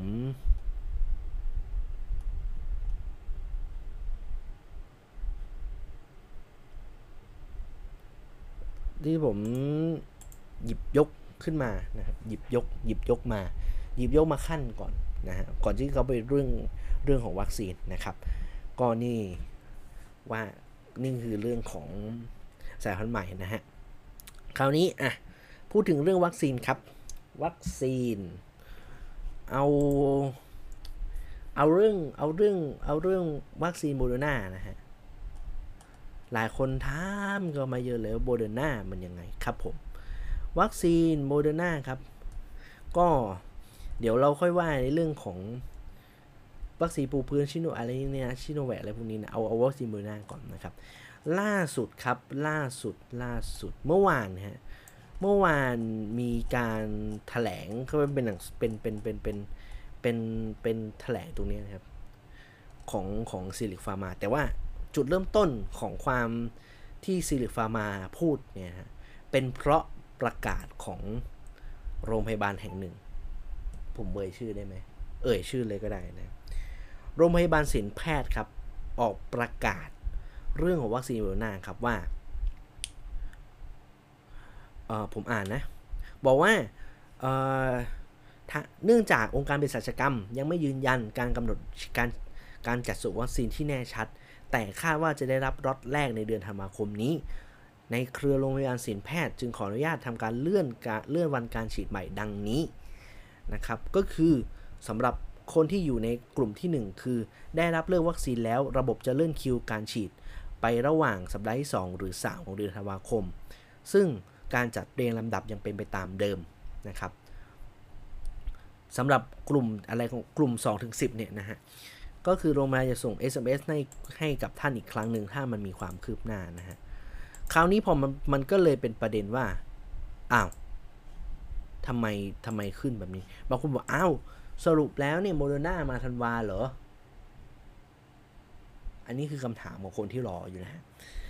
คือ แต่ก็ในใน ในความในหลังจากนั้นนะฮะ คือทางฝั่งของโรงพยาบาลศิลแพทย์เขาก็ออกมา พูดว่าในส่วนของเนี้ยเขาบอกว่าเขาเป็นการเขาเป็นการประกาศเพื่อแบบเพื่อ make sure ก่อน เพราะว่าเขายังไม่รู้ว่า ในส่วนของวัคซีนเนี่ยมันจะมาเมื่อไหร่ อันนี้ก็พูดจริง ๆ คือ คือที่ผ่านมาเองซิลิฟามาก็ก็ก็ค่อนข้างจะรวมถึงองค์การเภสัชเองก็พยายามจะบอกว่า จะมานี่นะ แต่ว่าสุดท้ายมันก็ไม่มาตามวันสักทีนะฮะจนกระทั่งสุดท้ายนะฮะซิลลิคฟาร์มาก็เมื่อวานนะครับ ก็ถแถลงล่าสุดนะครับว่าวัคซีนล็อตแรกเป็นเป็นครั้งแรกที่ที่ซิลลิคฟาร์มาบอกจำนวนมาอย่าง มันก็หลายครั้งนะที่ที่ซิลลิคฟาร์มาพูดมาแบบนี้ แต่ว่าสุดท้ายมันก็ไม่ค่อยมาตามนัดเท่าไหร่นะฮะแต่ว่าก็รอดูแล้วกันนะครับซิลลิคฟาร์มาบอกว่าในส่วนของ ZP ในในบริษัท ZP Therapeutics เนี่ยนะฮะซึ่งเป็นบริษัทในในในภายใต้ของซิลลิคฟาร์มาเนี่ยนะครับบอกว่ายืนยันว่าจะได้ฉีดวัคให้จะได้รับวัคซีนนะครับโมเดอร์นาเนี่ยนะฮะจำนวน 5 6 0 0 0 0 โดสนะครับซึ่งเขาบอกว่าจะจัดส่งถึงประเทศไทยเนี่ย ภายในไม่เกินวันที่ 5พฤศจิกายน จดปฏิทินนะฮะ ใครมีปฏิทินก็ก็กากระบาดไว้นะครับ 5 มิถุนายน5พฤศจิกายนนะครับ แล้วก็เขาบอกบริษัทยืนยันว่าจะส่งมอบนะวัคซีนโมโรนาในปีนี้เนี่ยนะครับ ในตรางสุดตรางสุดท้ายเนี่ย1.9 ล้านโดสเนี่ยนะครับ ให้จบภายในสิ้นปีนี้นะครับ แล้วก็อีกที่เหลือ 6.8 ล้านโดสเนี่ยนะครับ ก็จะส่งในปีหน้านะครับ ก็ ซึ่งตรงนี้นะครับก็คืออันนี้คือประกาศทาง s ซ p ีเทอร์บิกที่ออกมาชี้แจงล่าสุดนะครับจากทางซิลลิคฟาร์มา ก็รอดูว่ามันจะมาถึงหรือเปล่า แต่ว่าอย่างที่ผมพูดไปในตอนต้นว่าในส่วนของตัวนี้ทางฝั่งของ ทางฝั่งของซิลลิคฟาร์มาไม่ได้บอกนะฮะว่า วัคซีนมาเมื่อไหร่ วัคซีน 5 6 0 0 0 0 โดสล็อตแรกนะครับล็อตแรกที่จะมาในก่อนล็อตอันนี้คือล็อตแรกนะฮะล็อตแรกที่จะมาจากตรงนี้แบ่งให้กับเอกชนเท่าไหร่ แบ่งให้กับสภากาชาติเท่าไหร่ นี่ยังเป็นปริศนานะ แล้วซิลลิคฟาร์มาคงไม่ตอบ ฉะนั้นตอนนี้โรงพยาบาลเอกชนไม่รู้ครับ คือประชาชนบอกว่าอ้าวถ้ามันเกิด 5 6 0 0 0 0 โดสเนี่ย มันยกให้เอกชนหมด เอ้ยยกยกยกให้กาชาติหมดก็จบนะฮะ แต่เท่าที่เข้าใจ ผมจำผมผมผมจำผิดหรือถ้าถ้าจำผิดขออภัย แต่ว่าผมจำคลับคล้ายคลับคลาว่าสมาคมโรงพยาบาลเอกชนเขาพูดประมาณว่า ปกติล็อตที่ได้มาจะแบ่งในลักษณะ 60-40 คือคือล็อตทุกล็อตผมผมอาจจะข้อมูลจะคลาดเคลื่อน แต่ว่าผมจำตัวเลขนี้ได้ว่า ทางสมาคมโรงพยาบาลเอกชนเขาแถลงประมาณว่า มันมีอัตราส่วนในการแบ่งอยู่นะฮะ ประมาณ 60% ก็คือก็คือสมมติว่ามันมาจำนวน 100%เนี่ยจะแบ่งให้กาชาติ40ล็อตแต่ละล็อตนะฮะ ถ้าข้อมูลผิดนี่ผมเดี๋ยวผมเช็คอีกทีหนึ่ง แต่ว่าผมพูดผมถ้า แต่ถ้าผมจำได้คือมันก็จะประมาณแบ่งกัน 60-40 ก็คือ 100%เนี่ยโรงพยาบาลเอกชนจะได้ 60%ส่วนส่วนทางสภากาชาติไทยอีก 40%แต่เนี้ยแต่เนี้ย อันนี้เป็นข้อมูลนั่งอิงเฉยนะฮะ แต่ว่าเดี๋ยวเดี๋ยวถึงเวลาจริงน่าจะมีข้อมูลให้ให้ได้เห็นกัน ฉะนั้นถ้าผมเอาจากข้อมูลตัวเนี้ยคำนวณคร่าวๆครับ 560,000 โดสนะครับ ถ้า ฉะนั้นโรงพยาบาลเอกชนล็อตนี้จะได้ประมาณ 336,000 โดส ส่วนที่เหลือประมาณสัก ส่วนที่ส่วนที่เหลือเนี่ยสองแสนสองหมื่นสี่พันโดส ก็จะยกให้องค์การเอ้ยให้กับสภากาชาติไทย แต่ว่าอันนี้เดี๋ยวเช็คอีกทีหนึ่ง แต่ว่านี่เป็นการคาดการเฉยๆนะฮะ คาดการจากคำสัมภาษณ์คำแถลงของทางโรงพยาบาลสมาคมโรงพยาบาลเอกชน น่าจะน่าจะประมาณสักพักหนึ่งแล้วอะเรื่องเรื่องของตัวเนี้ยนะครับ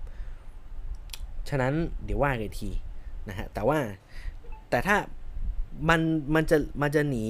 จากข้อมูลตรงนี้ไปมากน้อยแค่ไหนได้ว่ากันที แต่ว่าผมแค่ประมาณการว่าอย่างน้อยก็ก็ประมาณ 60-40 อย่างน้อยคงคงได้เกินประมาณเกินครึ่งอะ่ะคงไม่ต่ำกว่าครึ่งอะ่ะผมเข้าใจอย่างนี้นะฮะคือก็คงรู้ว่าคือถ้ามันแบ่งแบบให้สภากาชาติเยอะกว่าเนี่ยมันก็จะเป็นเรื่องใหญ่ใช่ไหมดราม่ามาแน่ๆครับนี่ผมเชื่อว่าอย่างนั้น ฉะนั้นเดี๋ยวว่ากันตรงนี้นะฮะแต่ 60-40 ผมว่ามันก็มีดราม่านะ เออ คือคือผมเข้าใจความรู้สึกของคนที่รอนะฮะว่า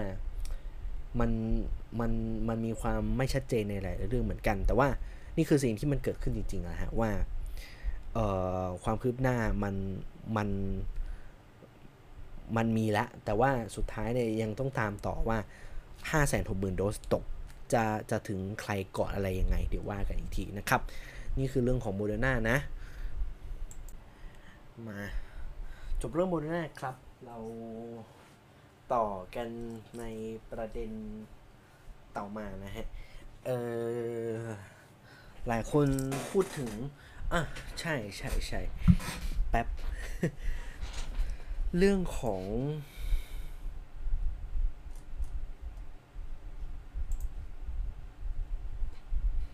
แป๊บหนึ่งนะฮะ ผม จริงๆถ้าบอกว่าผมถ่าย อัดไปทอสไข่ อันนี้อันนี้สารภาพ จัดรายการไปทำรายการไปอัดไปนี่เข้าห้องน้ำไปนะฮะท้องท้องท้องท้องท้องไม่ค่อยดีเท่าไหร่สงสัยตื่นเช้าฮะแล้วก็แบบ ต้องเข้าห้องน้ำหลายรอบเหมือนกันเออแป๊บหนึ่งนะฮะ คือ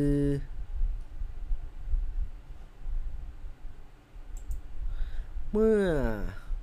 เอาผมพูดถึงโมเดอร์นาเนี่ยนะฮะมันต้องย้อนไปช่วงประมาณต้นสัปดาห์อ่าเป็นเรื่องที่เดี๋ยวนะผมผมนิดนึงนะฮะ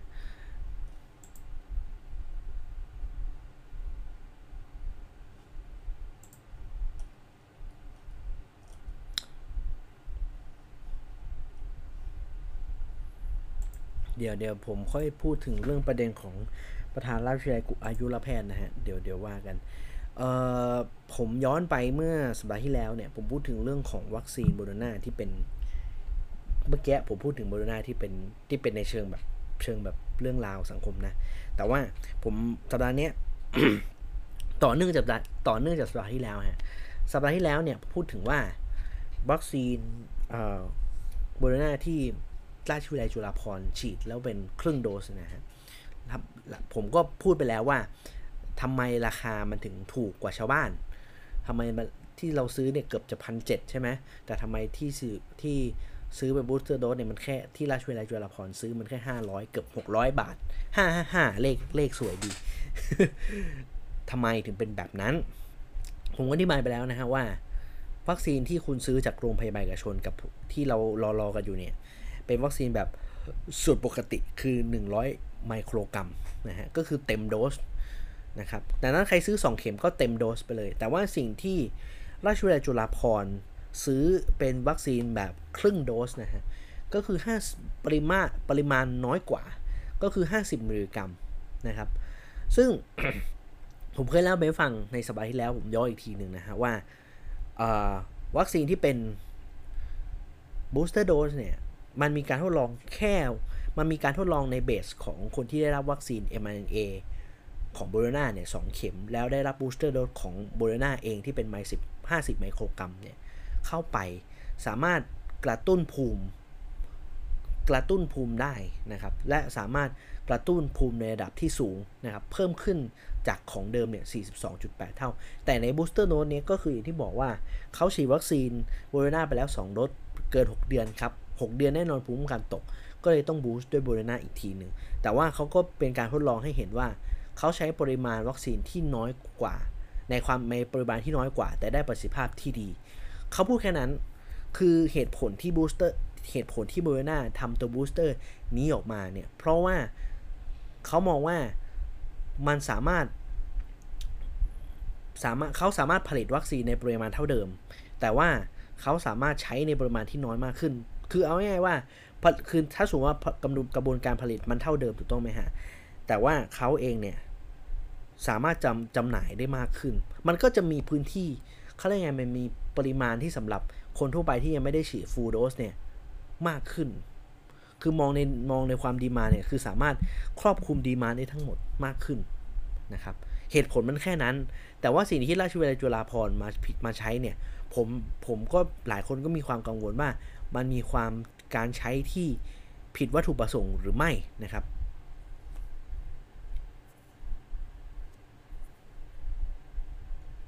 ซึ่ง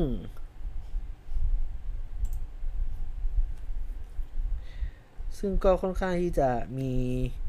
มีประเด็นพอสมควร เดี๋ยวผมขออนุญาตนะฮะ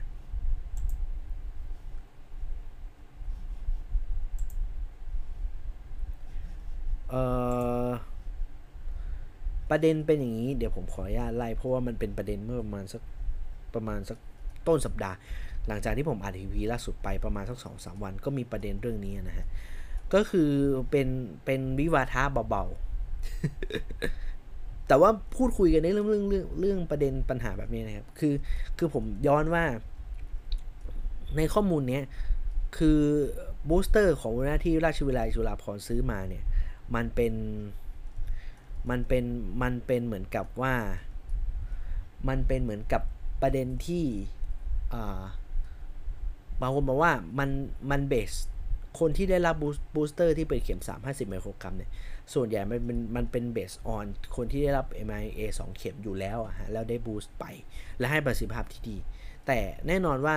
มันไม่ได้บอกนะครับว่า คนที่ฉีดเชื้อตายหรือสูตรไขว้หรือสูตรอะไรก็แล้วแต่เนี่ย และไป boost ด้วยปริมาณเท่านี้ มันจะสามารถกระตุ้นภูมิได้มากเท่าหรือเปล่านะครับ มันก็เลยเป็นเป็นคำถามที่ที่ที่เป็น question mark อยู่ เพราะว่าอย่างที่อย่างที่ทราบกันว่าไอตัวเนี้ยมันยังไม่ได้มีการศึกษาอย่างเป็นกิจจลักษณะเลยนะครับ ในเรื่องบูสเตอร์แบบนี้ ก็เอาง่ายๆว่าใครที่ใครที่ไปฉีดเนี่ย ก็ไม่มีการรับประกันว่าฉีดแล้วเนี่ยภูมิกันจะถูกกระตุ้นมากน้อยแค่ไหน แต่ว่าอันนี้ผมต้องบอกก่อนว่า แต่คนที่ได้ซื้อวัคซีนเต็มโดสของโรงพยาบาลโรงพยาบาลเอกชนเนี่ย ผมเชื่อว่ามันมันเป็นเต็มโดส ฉะนั้นก็น่าจะบูสต์ได้ดีนะครับ ในกรณีที่พวกคุณในกรณีที่เราเราเราไม่ได้รับวัคซีน คือผมเชื่อว่า คนที่ถูกบูสต์ในประเทศไทยอะ มัน base on เชื้อตาย base on viral vector หมด ไม่ได้ base on mRNA ด้วยซ้ำนะฮะ ฉะนั้นการฉีดวัคซีน booster ที่มีปริมาณที่ลดจาก full dose ไปครึ่งหนึ่งเนี่ยก็เป็นเรื่องที่น่ากังวลใจอยู่เหมือนกันนะครับ เดี๋ยวผมขออนุญาตนะฮะ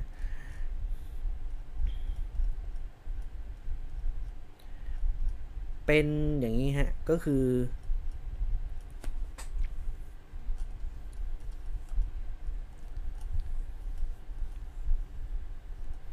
ขออนุญาตนี่ ผมหาผมหาผมหาผมหาข่าวไม่ค่อยเจอ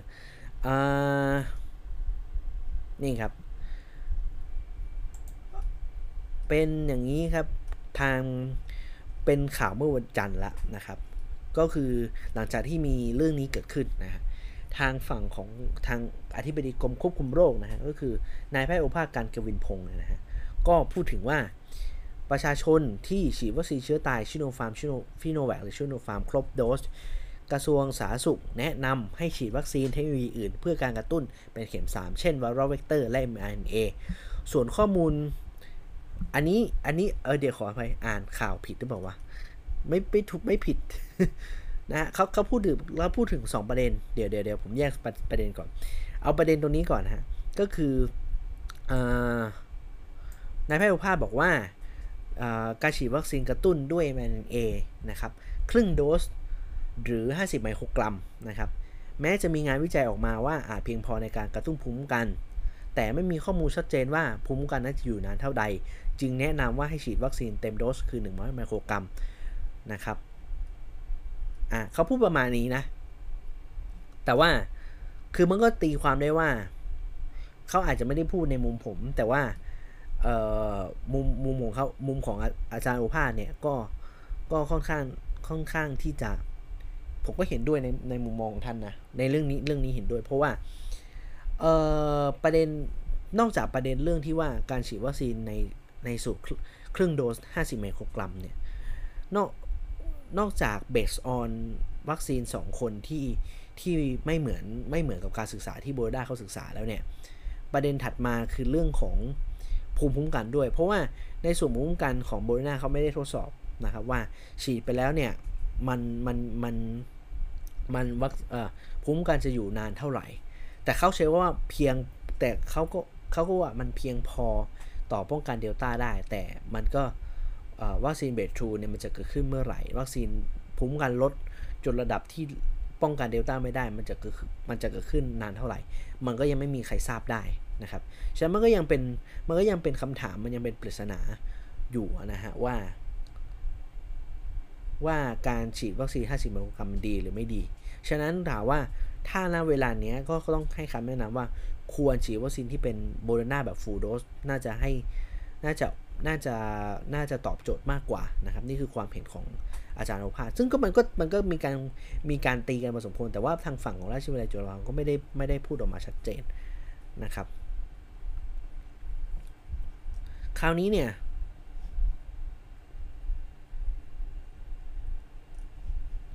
หลายคนก็บอกว่า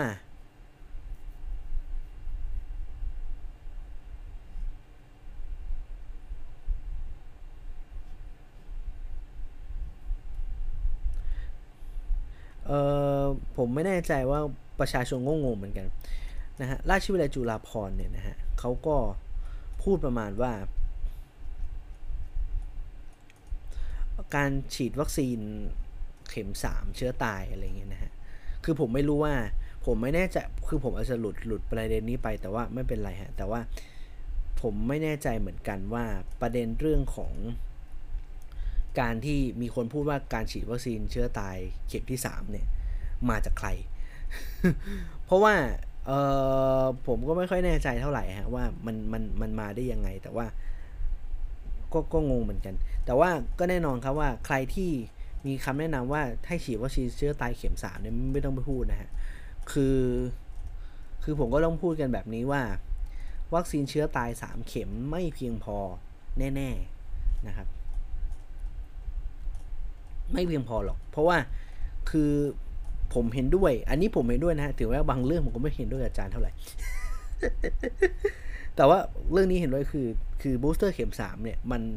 ผมพูดย้ำอยู่เสมอว่ามันไม่ควรจะจะเป็นเชื้อตายอีกแล้วครับ มันควรจะเป็น viral vector หรือ mRNA อันนี้ผมเห็นด้วยจริง ๆ ผมเห็นด้วยฮะเห็นเห็นด้วยอย่างมากเลย ฉะนั้นผมให้คำแนะนำแบบนี้ว่าใครที่ booster booster ควรเป็น mRNA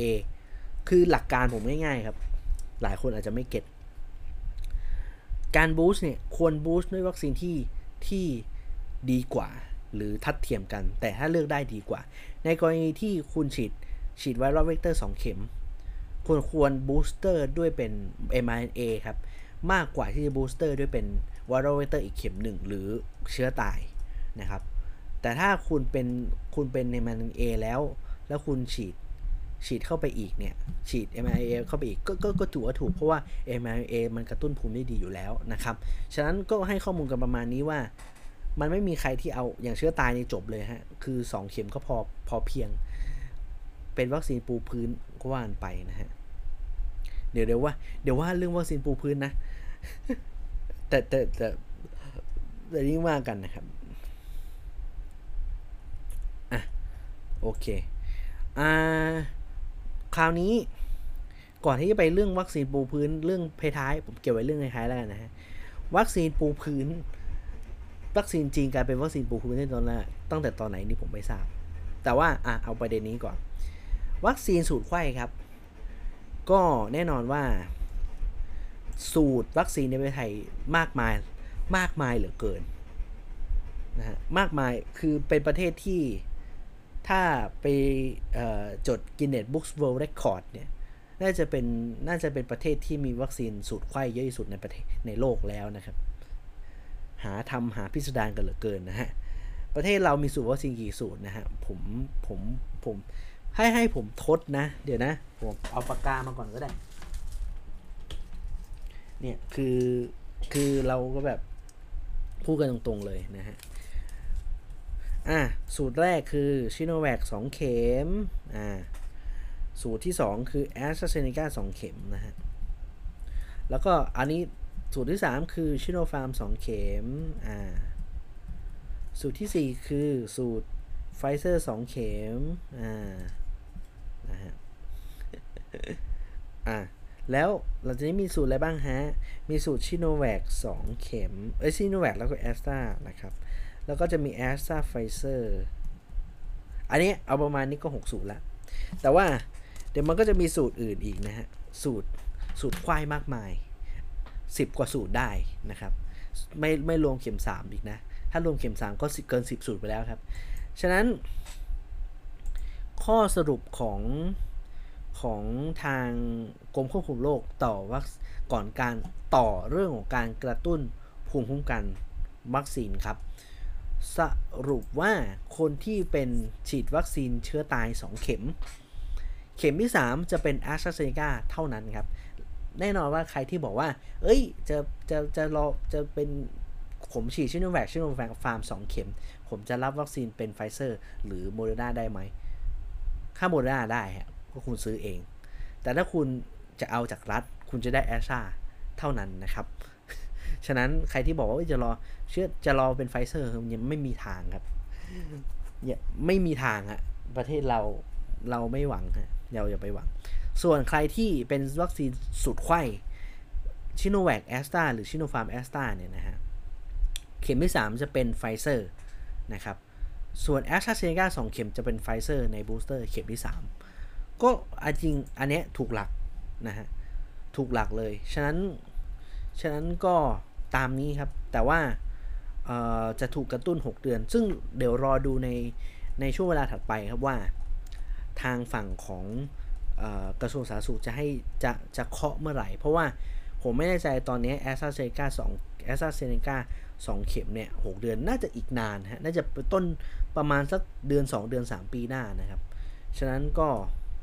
ใครที่ฉีดเอซ่าสองเข็มก็ว่ากันตามความนะฮะว่า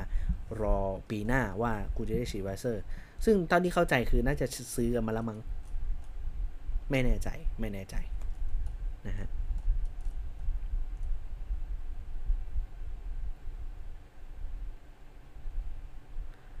คราวนี้เอ่อก่อนไปที่เป็นวัคซีนปูพื้นฮะเรายังไม่ปูฮะค่อยปูพื้น ที่ผมเกริ่นไปช่วงต้นรายการนะครับว่า หลายคนถามว่า เอ้ยว่าเรื่องของวัคซีนในเด็กเนี่ย คือผมพูดในในใน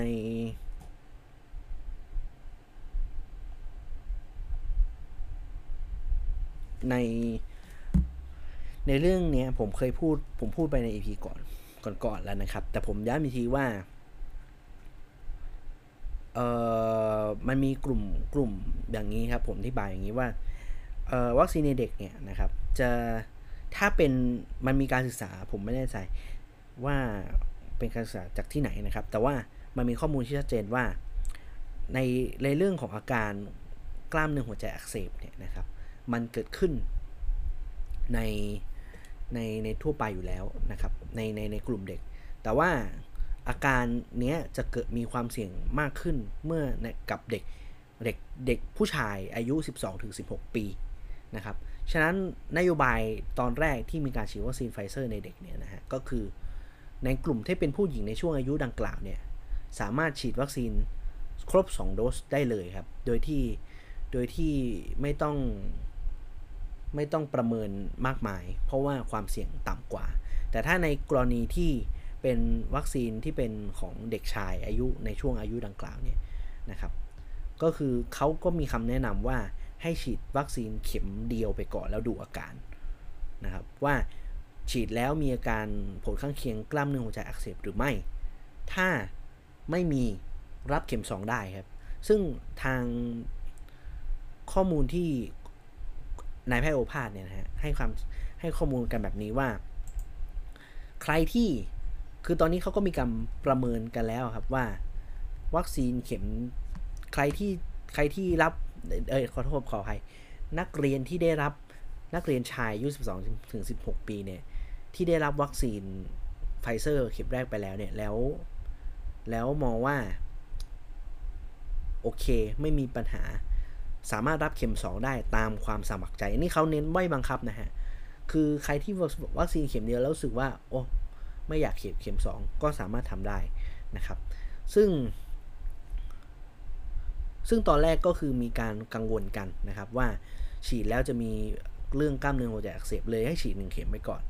คราวนี้เนี่ย สุดท้ายเนี่ยครับก็คือเขาทางกุมารแพทย์ทางโรคหัวใจนะครับ ทางเรื่องของกุมารแพทย์โรคติดเชื้อเนี่ยนะครับ ได้มีข้อสรุป 3 ข้อแบบนี้ครับ ข้อแรกคือเรียว 3R ปะข้อสรุป 3R คือเรียว เขาบอกว่าเรียวคือกล้ามเนื้อหัวใจอักเสบเกิดขึ้นจริง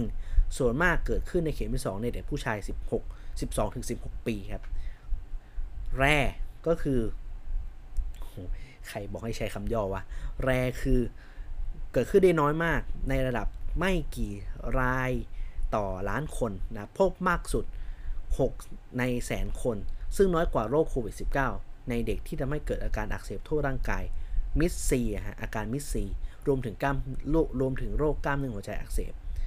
ข้อ 3 คือ recovery ครับ ก็คือภาวะกล้ามเนื้อหัวใจอักเสบที่มีอาการเจ็บแน่นหน้าอก เหนื่อยง่าย ไม่รุนแรง และสามารถหายได้เอง หายได้เองนะครับ มีจำนวนน้อยรายที่อาการอักเสบจนถึงต้องเข้าโรงพยาบาลโรงพยาบาล และทั่วโลกรายงานพบผู้เสียชีวิตที่เกี่ยวข้องเกี่ยวกับวัคซีนเนี่ยนะฮะหนึ่งรายในขณะที่มีการฟื้นตัว ขณะที่มีการฟื้นตัวรวดเร็วมากถึง 90% ฉะนั้นก็เลยมีการมีข้อสรุปแบบนี้ครับว่าจาก3ไอเรื่อง 3R ตัวนี้นะครับ ก็คือมีข้อสรุปว่าใครเด็กนักเรียนที่จะฉีดวัคซีนเข็ม 2 สามารถรับได้ แต่เรามันจะไม่บังคับให้ฉีดครับ ถ้าผู้ปกครองรวมถึงตัวเด็กพร้อม แล้วประเมินแล้วว่า สามารถรับความเสี่ยงตรงนี้ได้ ซึ่งความเสี่ยงน้อยนิดมากนะครับ รับไปนะครับ ฉะนั้นก็ ก็เดี๋ยวจะมีการประชาสัมพันธ์รวมถึงตัวนี้นะครับ แต่ผมอย่างที่บอกฮะเรื่องนี้คือผมไม่เข้าใจกระทรวงสาธารณสุขข้อนี้อยู่อย่างหนึ่งว่า ในเมื่อคุณเห็นข้อเท็จจริงแล้ว คุณน่าจะต้องสร้างความเข้าใจ อันนี้ผมพูดตั้งแต่ในใน EP ที่เป็นเรื่องวัคซีนเด็กแล้วนะครับ มารอบหนึ่งละ แต่ผมพูดอีกทีว่า วัคซีนในเด็กนั้นเป็นวัคซีนที่มีความมีเรื่อง เป็นเรื่องที่เซนซิทีฟแล้วผู้ปกครองมีความกังวลใจ สิ่งหนึ่งที่สาธารณสุขต้องทำคือชี้แจงข้อมูลที่ถูกต้องไอ้สามอาร์ในไปบอกให้ผู้ปกครองซะว่ามันคือข้อเท็จจริงว่าเกิดขึ้นได้ เกิดขึ้นได้นะครับ แต่เกิดขึ้นได้น้อยมาก และสามารถหายได้เอง พูดสั้นๆ แค่นี้จบนะครับ พูดสั้นๆ แค่นี้จบเลย คือคือถ้าสาธารณสุขไม่ทำปัญหาตอนนี้ มันเริ่มมีมันมีสัญญาณจากผู้ปกครองเออมีจากหลาย ๆ คนว่ามันมีใครคือผู้ปกครองหลายคนเองไม่ให้ลูกไปฉีด เพราะว่ามันมีการแบบว่าการส่งข้อมูล การให้ข้อมูลที่ผิดก็คือการเอาอะไรอะการเอาเฟกนิวอะฮะเฟกนิวที่บอกว่าฉีดแล้วจะมีจะตายไวใน 2 ปีอย่างเงี้ยคือมันไม่ใช่ คือผู้ปกครองรับข้อมูลจากใครก็ไม่รู้มา และคราวนี้ผู้ปกครองดันไปเชื่อข้อมูลแบบนี้ขึ้นมา แล้วมันก็ไปบีบบังคับเด็กว่าเด็กไม่ควรให้เด็กไม่ต้องเธอลูกลูกอย่าไป เพราะมันเพราะไม่เพราะมีคนส่งทางไลน์อย่างเงี้ยแล้วแล้วแล้วเด็กที่บอกสาสุขคุณต้องทำที่สุดคือ สร้างความเข้าใจ ถ้าคุณอยากจะให้เด็กสามารถเข้าไปเรียนได้ ข้อแรกที่สำคัญคือ ต้องสร้างความเข้าใจที่ถูกต้องให้กับให้กับผู้ปกครองเลยสำคัญ และก็เด็กด้วย เพราะผมเชื่อว่าเด็กอาจจะรับข้อมูลมาผิดด้วยเหมือนกัน แต่ผู้ปกครองก็สำคัญที่ว่าผู้ปกครองหลายคนรับข้อมูลในเรื่องวัคซีนตัวนี้มาผิดแบบผิดมหันเลย ฉะนั้นเรื่องนี้สำคัญที่สุดการทรงสาธารณสุขต้องทำครับ ต้องสร้างความเข้าใจที่ถูกต้อง อย่างน้อยทำ PR ประชาสัมพันธ์อย่างน้อยก็ได้กี่ตอนคุณบอกว่าคุณไปให้ประชาชนฉีดวัคซีนคุณยังทำได้ เรื่องนี้คุณก็ต้องทำอย่าอย่าอย่าปล่อยให้ความเข้าใจผิดมันเกิดขึ้นเรื่อยๆครับ เพราะว่า มันมันมันเป็นเรื่องที่มันเป็นเรื่องใหญ่นะฮะแล้วก็มันเป็นเรื่องที่เออมันเป็นเรื่องที่มันเป็นเรื่องที่อาจจะส่งผลกระทบต่อต่ออะไรต่อเรื่องต่อมวลมนุษย์ทั้งประเทศนะครับ ฉะนั้นก็อย่างที่ผมบอกว่า สาสุขต้องต้องต้องสร้างความเข้าใจที่ถูกต้องทำ PR ก็ได้ครับถนัดไม่ใช่เหรอ อืมนะครับ นี่คือสิ่งที่เกิดขึ้นเนะเรื่องของวัคซีนเด็กนะครับ มีเรื่องเรื่องหมอโอภาสเยอะเหมือนกัน แต่ว่าด้วยความเคารพนะ บางเรื่องผมก็เห็นด้วยกับท่าน แต่ว่าบางเรื่องก็ไม่ค่อยเห็นด้วยเท่าไหร่อืม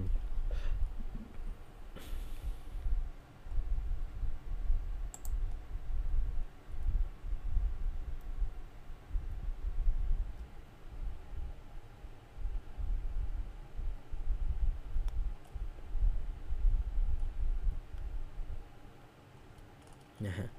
ก็ คือผมก็ไม่งงราชวิทยาจุฬาภรผมผมนั่งอ่านข่าวผมงงราชวิทยาจุฬาภรว่าจะให้บูสเตอร์สินเชื้อตาย ผมก็กุมขมับฮะผมก็กุมขมับไงว่าแบบ เฮ้ย คือมันไม่ควรคือคือคือคือหลังจากเนี้ย คือมันไม่ควรจะจะจะจะต้องใช้ใช้ข้อมูลเชื้อตายกันอีกแล้วครับ คือ คือคือไม่ใช่ว่าผมบูลลี่เชื้อตายนะ แต่ว่ามันมันมันมันเป็นเรื่องข้อเท็จจริงนะครับ มันเป็นมันเป็นเรื่องข้อเท็จจริงกันตรงๆนะครับอะผมลืมเรื่องโมเดอร์นาไปนิดหนึ่งนะฮะก่อนที่จะไปเรื่องของอวัคซีนปูพื้น เรื่องโมเดอร์นานิดหนึ่งฮะเรื่องโมเดอร์นานิดหนึ่งสัปดาห์ที่แล้วนะครับ มีประเด็นเรื่องโมเดอร์นาอีกเรื่องหนึ่งก็คือเรื่องของธรรมศาสตร์เฉลิมพระเกียรติ ผมเคยเล่าไปในช่วงท้ายของ EP ก่อนหน้านะครับ EP ที่ 20 ว่าโรงพยาบาลธรรมศาสตร์เฉลิมพระเกียรติก็มีการเซ็นสัญญากับบริษัทเอกชนนู่นนี่นั่น แล้วก็จะได้โมเดอร์นาเป็นคือคือช่วยกันเซ็นคือเซ็นนะฮะคือเซ็นจับไม้จับมือแล้วก็ได้รับบริจาคมาได้จะได้รับบริจาคจากการดิวดิวบูรณารอบนี้ได้นะครับ ซึ่งเขาก็บอกว่าความคืบหน้าล่าสุดนะครับ ก็คือมาเร็วกว่าองค์การเภสัชกรรมซะอีกนะฮะผมก็ยังงงว่ามันทำไมมาเร็วจังนะครับ ซึ่งทางนายแพทย์นายแพทย์พฤหัสเต่าดมนะฮะทางเป็น เป็นทางผู้อำนวยการของโรงพยาบาลธรรมศาสตร์เฉลิมพระเกียรตินะบอกว่า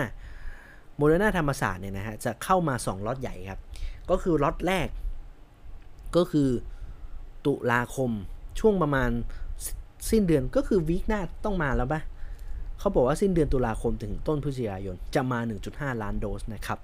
แล้วก็จะเข้ามาอีกล็อตหนึ่งเนี่ยช่วงประมาณกลางพฤศจิกายน 2 ล้านโดสรวมรวม 3.5 ล้านโดสนะครับ ซึ่งทางทางอาจารย์พฤหัสเนี่ยนะบอกว่าวัคซีนโมเดอร์นาตัวนี้เข้ามาด้วยการเป็นทั้งการสั่งซื้อและได้รับบริจาค แต่โรงพยาบาลจะไม่เปิดรับจองล่วงหน้า ขอให้วัคซีนเข้ามาก่อนจึงจะสามารถดำเนินการได้นะครับเขาก็บอกว่าขอไว้นะบอกว่าเราชัดเจนเรื่องการฉีด ฉีดฟรีให้กับกลุ่มเสี่ยง และกลุ่มที่เข้าถึงวัคซีนยาก ส่วนกลุ่มทางเลือกบุคคลทั่วไปบริษัทห้างร้านต่างๆ จะต้องปริมาณประเมินราคากันอีกครั้ง การทั้งนี้การทางสัญญาได้ทำตั้งแต่ช่วงปลายกันยายน นี่คือความคืบหน้าที่ที่เกิดขึ้นเร็วกว่านะฮะ เดี๋ยวขออนุญาตคอแห้งสินะฮะเอ่อขออนุญาตนะฮะก็คือมาเร็วกว่ามามามาเร็วกว่าวัคซีนที่เราซื้อกันมาเป็น 6 เดือนนะฮะแต่ว่ามันขึ้นอยู่กับดิวฮะเอาจริงๆแล้วเนี่ยอยู่ที่ว่าเขาเซ็นกับใครด้วย ซึ่งข้อมูลนี้เราไม่ทราบว่าทางโรงพยาบาลแฮมโรงพยาบาลธรรมศาสตร์เฉลิมพระเกียรติเนี่ยเซ็นกับใครบ้าง เรื่องนี้ ซึ่งเขาไม่ได้เปิดเผยอยู่แล้วนะครับ แต่ถือว่าเป็นข่าวดีสำหรับคนที่รอบูรณาอยู่นะครับ แล้วก็ทางโรงพยาบาลธรรมศาสตร์เฉลิมพระเกียรติเขาค่อนข้างชัดเจนในเรื่องของเอเรื่องของ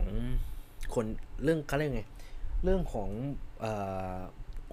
กลุ่มเป้าหมายที่จะให้ฉีดนะครับสำหรับโบโลนาก็ถือว่าเป็นข่าวดีเหมือนกัน สำหรับคุณครบนะสำหรับคนที่รอโบโลนานะครับแต่คนที่รอโบโลนาก็รอต่อไป ไม่รู้ว่าจะได้ฉีดกันเมื่อไหร่นะฮะผมก็รอปีหน้าอย่างเดียวนะครับอะเพราะว่าบูรับบูสเตอร์เข็มสามไปละอ่าคอเริ่มแห้งนะฮะจากรายการนานๆคุยไปชั่วโมงครึ่งนี่ไม่ได้ดื่มน้ำมันก็จะคอมันก็จะแห้งอย่างนี้นะฮะวันหลัง คือผมก็ลืมเตรียมน้ำไว้ข้างๆด้วย เมื่อกี้ขออภัยที่ต้องลุกไปเอาน้ำนะเออเรื่องสุดท้ายวัคซีนปูพื้นครับ จริงๆจริง ๆ ผมผมใช้จริง ๆ จะใช้หัวข้อนี้เป็นหัวข้อหลัก แต่ว่าเออมันกลายว่าเป็นหัวข้อที่พูดกันน้อยหน่อยนะแต่ว่า พูดเลยแล้วกัน เรื่องของวัคซีนปูพื้นครับคำนี้เนี่ยมันมัน มันโผล่มาในช่วงประมาณสักเมื่อวาน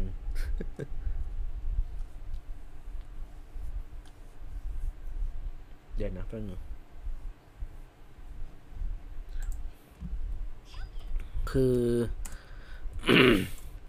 ขออภัยก็คือเป็นเป็นประเด็นจากเมื่อวานนะครับ ก็และเป็นประเด็นเรื่องใหญ่เหมือนกัน เพราะว่ามีคอมเมนต์ออกมาเยอะมากเลย ไม่ใช่เมื่อวานสิวันน่าจะวันศุกร์มั้ง เดี๋ยวผมขออนุญาตนะ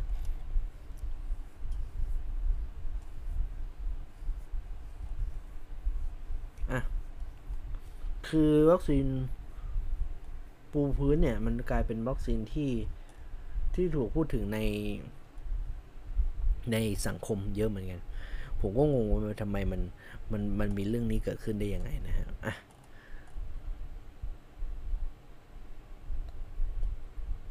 ดี๋ยวขออนุญาตนะฮะเรื่องวัคซีนปูพื้นฮะก็มีการให้สัมภาษณ์เมื่อวันที่ 21 ตุลาคมนะฮะ ก็นายแพทย์โอภาสเหมือนเดิมนะฮะ ก็ คืออย่างที่บอกว่าตอนนี้สิ่งที่ทุกคนทราบกันคือ ตอนนี้ซิโนแวคใกล้หมดแล้วนะครับใกล้หมดแล้วนะฮะ ล็อตที่ซื้อซื้อมา 10 ล้านโดส20 ล้านโดสเนี่ยใกล้หมดแล้วนะฮะ ก็ คราวนี้ผมย้ำเตือนว่าหลังจากซิโนแวคหมดแล้วเนี่ย ก็จะเป็นวัคซีนที่เป็นแอสตราไฟเซอร์แล้วนะครับ วัคซีนเข็มแรกก็จะเป็นแอสตราและเข็ม 2 ก็จะเป็นไฟเซอร์นะครับ คราวนี้เนี่ย พอคราวนี้อย่างที่บอกมันก็จะเป็น เป็นคำถามเป็น เป็นข้อที่ทุกคนบอกว่า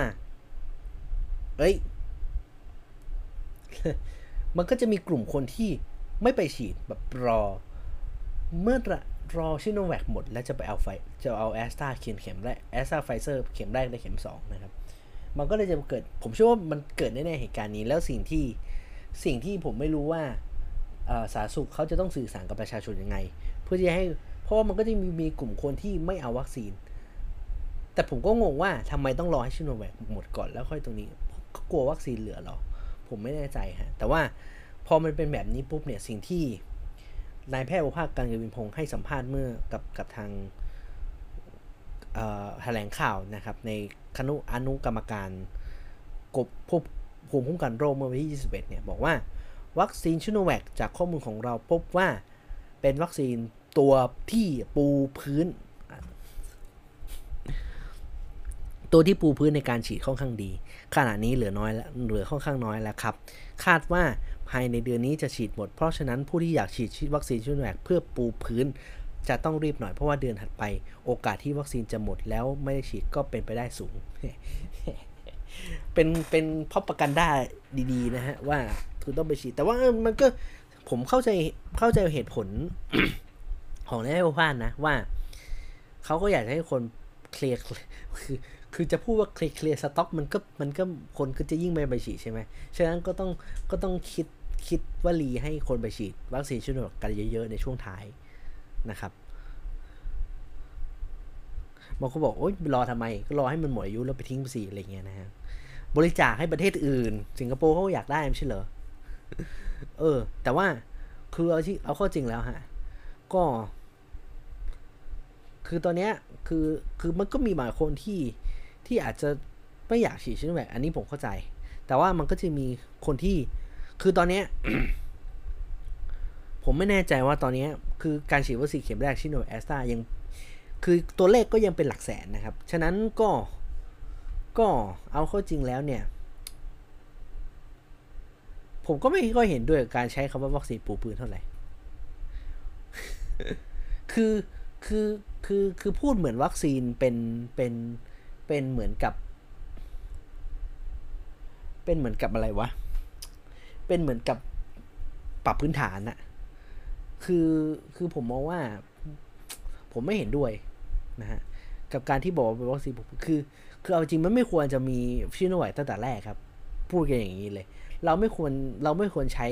ชิโนแวคเป็นวัคซีนสำหรับป้องกันโควิดตั้งแต่แรกด้วยซ้ำเราควรใช้เหมือนไฟเซอร์ หรือแอสตราเซเนกา ตั้งแต่แรก แล้วควรจะใช้แอสตราเซเนกาในสัดส่วนที่เพิ่มมากขึ้นกว่านี้ด้วยซ้ำไป เป็นแอสตราสองเข็มหรือแอสตราไฟเซอร์ด้วยซ้ำไป มันไม่ควรจะเป็นแบบซิโนแวคเอามาปูพื้นนะฮะ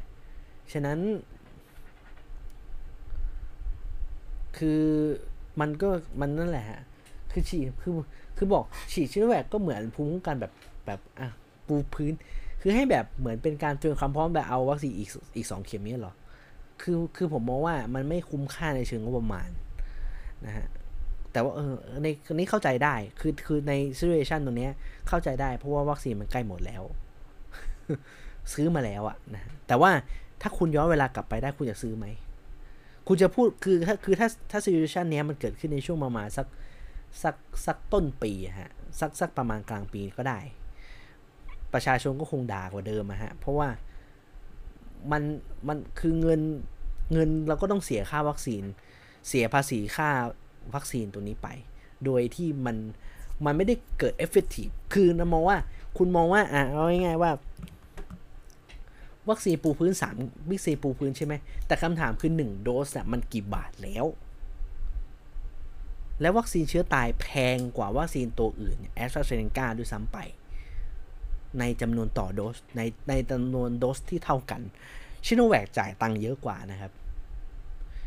ฉะนั้นการบอกว่าการคือถ้าคุณฉีดชิโนแวควันนี้อย่างอย่างน้อยสุดเนี่ยคุณต้องฉีดอย่างน้อยอีก 2 คือชิโนแวคคือเหมือนคุณฉีดเอาแบบเอาปูไว้เฉยๆอะซึ่งมันเปลืองคือเอาจริงในแง่ประสิทธิภาพมันไม่ได้เกิดประสิทธิภาพเลย คืออย่างน้อยเนี่ย คุณฉีดชิโนแวคหนึ่งเข็ม คุณในอนาคตข้างหน้า คุณก็ต้องฉีดเข็มเข็ม เข็มสองสามสี่ห้าก็ว่างกันไป มันซึ่งซึ่งซึ่งมันก็เปลืองงบประมาณอยู่ดีครับ ฉะนั้นผมมองว่าวัคซีนปูพื้นเนี่ยมันก็เป็นเรื่องเป็นเป็นเป็นคำที่ดูดูเอาไว้แบบหลอกตัวเองเบาๆกันแหละฮะ แต่ว่าเออในเมื่อเขาพูดไปแล้วหรือว่า ก็ตามนั้นแหละครับ คนที่ฉีดชิโนแวคก็ยังมี คือคือเอาจริงผมว่าไม่อยากด้อยค่าชินด้อยค่ามันมากนักนะ แต่ว่า มันก็เห็นเห็นกันอยู่ แต่ว่าผมเข้าใจว่าคือมันมีไว้ก็ดี เพราะว่าชิโนแวคบางทีอะบางประเทศที่เขาค่อนข้างที่จะคอนเซิร์นเรื่อง m อ a เนี่ยก็มีสิงคโปร์เจอปัญหานี้ครับ สิงคโปร์เนี่ยเอ่อคนไม่ไปฉีดวัคซีน mRNA กันเยอะ เพราะว่ามีความกังวลใน mRNA มันก็มี ฉะนั้นก็ชิโนแวคเองก็ควรที่จะให้ข้อมูลที่ถูกต้อง จริง ๆ มันเป็นแค่จริงๆ มันควรจะเป็นวัคซีนทางเลือกครับชิโนแวคเนี่ยสำหรับคนที่ไม่อยากฉีดวัคซีน mRNA แต่ไม่ใช่วัคซีน แต่ไม่ใช่เป็นวัคซีนหลัก ตอนนี้มันกลายว่าชิโนแวคที่ผ่านมาชิโนแวคกลายเป็นวัคซีนหลัก ซึ่งสุดท้ายเนี่ยมันก็มันก็มันก็มันก็ไม่ได้เป็นวัคซีนที่ที่ดีอยู่แล้วอะนะฮะ ฉะนั้นก็ก็ก็ตามนั่นแหละฮะนะฮะผมก็ตามนั้นคือลูก มากตามนั้นแหละ เหนื่อย ซึ่งพอพอเรื่องเชื้อตายเนี่ยนะฮะ ก็จะมีก็จะมีการให้สัมภาษณ์ล่าสุดนะฮะ อาจารย์ยง แหมไม่พลาด ไม่พลาดเลยฮะ เมื่อวานเนี่ยอาจารย์ให้โพสต์ข้อความเมื่อวานว่าเกี่ยวกับการให้วัคซีนโควิด สลับเชื้อตายซิโนแวคไฟเซอร์ครับ โอ้โห อาจารย์ ด้วยความเคารพนะด้วยความเคารพนะ ทุกสมในหัวอาจารย์เนี่ย ทุกสมการต้องมีชิโนแวคเสมอใช่ไหมทุกสมการของอาจารย์หยงต้องมีชิโนแวคอยู่ในสมการเสมอนะฮะอาจารย์บอกว่าอะเอาเอาเนื้อความก่อน อาจารย์บอกว่าหัวหน้าศูนย์นะครับอาจารย์แพทย์หยงผู้วรวันหัวหน้าศูนย์เชี่ยวชาญเฉพาะทางด้านไวรัสวิทยาคลินิก ของภาควิชากุมารเวชศาสตร์ คณะแพทยศาสตร์จุฬาลงกรณ์มหาวิทยาลัยนะครับ โพสต์ว่าโพสต์ข้อความเรื่องของการฉีดให้วัคซีนเชื้อตายสลับนะครับ ระหว่างเชื้อตายกับ mRNA นะครับบอกว่าวัคซีนเชื้อตายเป็นวัคซีนพรามนี่ปูวัคซีนปูพื้นอะวัคซีนพรามที่ดีครับทำให้ร่างกายเหมือนรับรู้ว่าเคยติดเชื้อ เพราะได้รับแอนติเจนทั้งตัวไวรัส เมื่อมีการกระตุ้นด้วยไวรัสเวกเตอร์ หรือ mRNA วัคซีน จะมีผลที่เรียกว่าปฏิกิริยากระตุ้น หรือตามภาษาวัคซีนเรียกว่า booster effect ดังที่ทราบกันว่าเมื่อให้วัคซีนเชื้อตายเริ่มต้น แล้วให้วัคซีนไวรัสเวกเตอร์ที่ใช้อยู่ขณะนี้กระตุ้นภูมิต้านทานวัคซีนได้ดี และก็เช่นเดียวกัน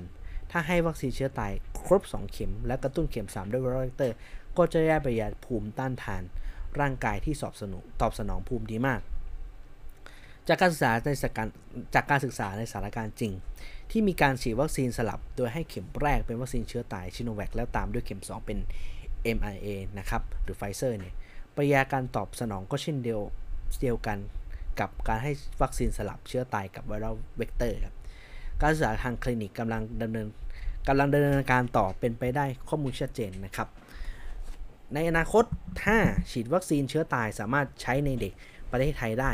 วิธีการสลับโดยเริ่มจากวัคซีนเชื้อตายเข็มแรก แล้วตามด้วย mRNA ก็จะเป็นวิธีการหนึ่ง ในการหลีกเลี่ยงการให้วัคซีน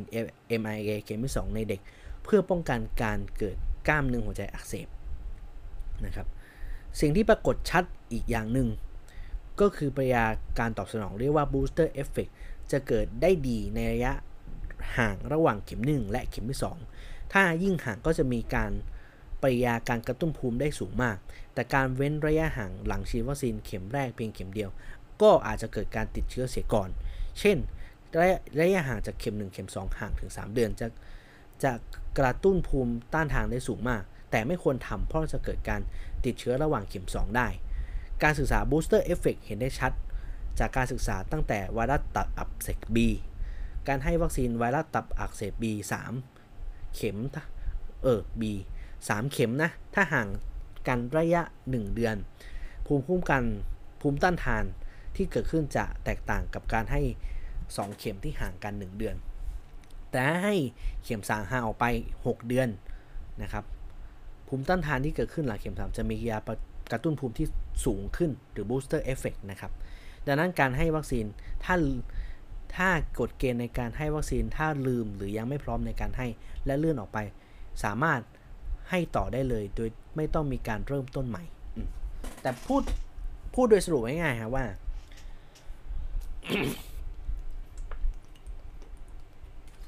วัคซีนเชื้อตาย เสียงเริ่มแหบอะ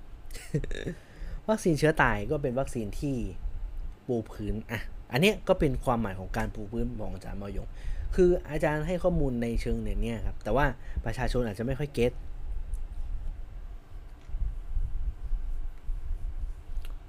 แต่ว่าคืออย่างที่ผมบอกนะว่า อาจารย์เองต้องทดสอบอย่างเป็นขั้นเป็นตอนนะฮะ ผมนี่บอกว่าการศึกษาทุกอย่างออันเนี้ยคือ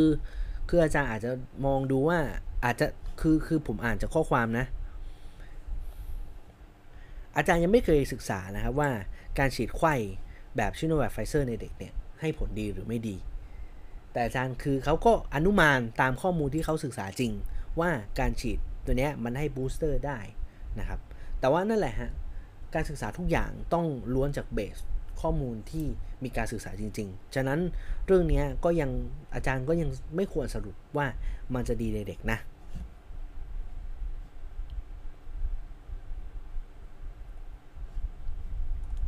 คือคือในนี้บอกฮะคือชิโนแวคไม่ได้แย่ แต่ว่าการให้ข้อมูลแล้วสับสนชิโนแวคการเกินความเป็นจริงเนี่ย มันก็มันก็ดูไม่ค่อยโอเคเนาะเออนะครับ ฉะนั้นผมสรุปแบบนี้นะครับว่า ถ้าในความเห็นของผมคือ ในในกรณีเนี้ยชิโนแวคกับไฟเซอร์ในเด็กเนี่ยคือคือคือคือผมมองว่า ตอนนี้สิ่งที่กระตุ้นภูมิคุ้มกันดีน่าเป็นอีกเรื่องหนึ่งแต่ถามว่าสิ่งที่เราจะต้องให้ความสำคัญคือกระตุ้นแล้วเนี่ยสามารถป้องกันเดลต้าสายพันธุ์เดลต้าซึ่งเป็นสายพันธุ์หลักของทั่วโลก ได้มากน้อยแค่ไหน อันนี้คือสิ่งสิ่งที่เป็นประเด็นสำคัญ มากกว่าที่บอกว่ากระตุ้นภูมิได้เท่าไหร่กระตุ้นได้นู่นนี่นั่น สิ่งสำคัญคือมันกระตุ้นแล้วเนี่ยป้องกันเดลต้าได้หรือไม่ นั่นคือเป็นสิ่งที่ประเด็นสำคัญ และอย่างนี้บอกว่า อาจารย์พยายามจะเอาเรื่องของการอาการกล้ามเนื้อหัวใจอักเสบมาพยายามให้มาฉีดเชื้อตาย ซึ่งมันก็บอกอยู่แล้วว่าอัตราส่วนสอัตราส่วนในการเกิด การเกิดกล้ามเนื้อหัวใจอักเสบนั้นน้อยมาก ๆ เกิดน้อยป้องกันได้ แล้วก็สามารถหายได้เอง นี่คือสิ่งที่คุณหมอควรพูดครับ แต่ว่าคือคือคืออาจารย์จะไปลดทอนประสิทธิภาพของการหน้าที่วัคซีนลงด้วยการใช้เชื้อตาย แล้วต่อด้วย mRNA มากกว่าที่จะมองคือประสิทธิภาพมันลดอยู่แล้ว ผมเชื่อว่ามันมันมันมัน มันมันสู้ไฟเซอร์สองเข็มไม่ได้ แต่ว่าอาจารย์บอกเอ้ยมันก็มันก็ลดอาการหัวใจกล้ามเนื้อหัวใจอักเสบนะ แต่ถามว่าหมอจะไปอาจารย์จะไปพยายามเบรมว่าเอ่อการเนื้อหัวใจอักเสบมันอาการมันรุนแรงมันไม่ใช่ เพราะข้อมูลจากอายุรเวทหรือกมลเวทเขาก็บอกชัดเจนว่า มันไม่ได้มีผลมากขนาดนั้น มันสามารถหายได้เองได้ที่ผมบอกไปอย่างที่ผมเล่าไปเมื่อก่อนหน้า ฉะนั้น เลิกอาจารย์เลิกครับ เลิกเลิกจะยัดคือเลิกเลิกเอาสมการชิโนแวคเข้ามา ในสมการนี้เสียทีฮะคือคือเราต้องมองภาพความเป็นจริงว่า ทั้งวัคซีนสุดไข้ทั้งทั้งเรื่องของการฉีดเชื้อตายเอง มันสามารถสามารถใช้ในบางกรณีเท่านั้น แต่มันไม่สามารถใช้ในทุกๆกกรณีนะครับ อย่างที่ทุกคนอย่างที่เข้าใจ นะครับอย่าจะอย่ายัดเชื้อตายในทุกกรณี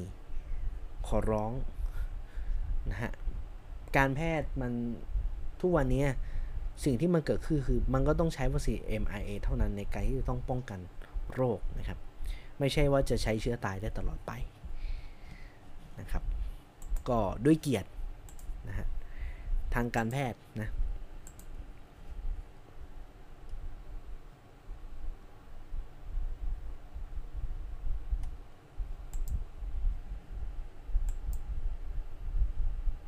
นะคือ ก็ มันมีอย่างอื่นนะฮะมีอย่างอื่น ก็มีข่าวเรื่องสายพันธุ์ใหม่เดี๋ยวว่าสัปดาห์หน้าแล้วกันนะฮะคือผมแต่ผมพูดในในในในมุมมองของตัวนี้ไปแล้วว่า จับตามองแต่อย่าตื่นตระหนก ผมใช้คำว่าคือเวลาอ่านข่าวสายพันธุ์ใหม่อะคือหลายคนจะชอบบอกว่า เฮ้ยกลัวกลัวแม่งจะมาไทยยิ่งจะมาไทยใจเย็นๆใจเย็นๆใจเย็นใจเย็นแล้วค่อยแล้วค่อยดู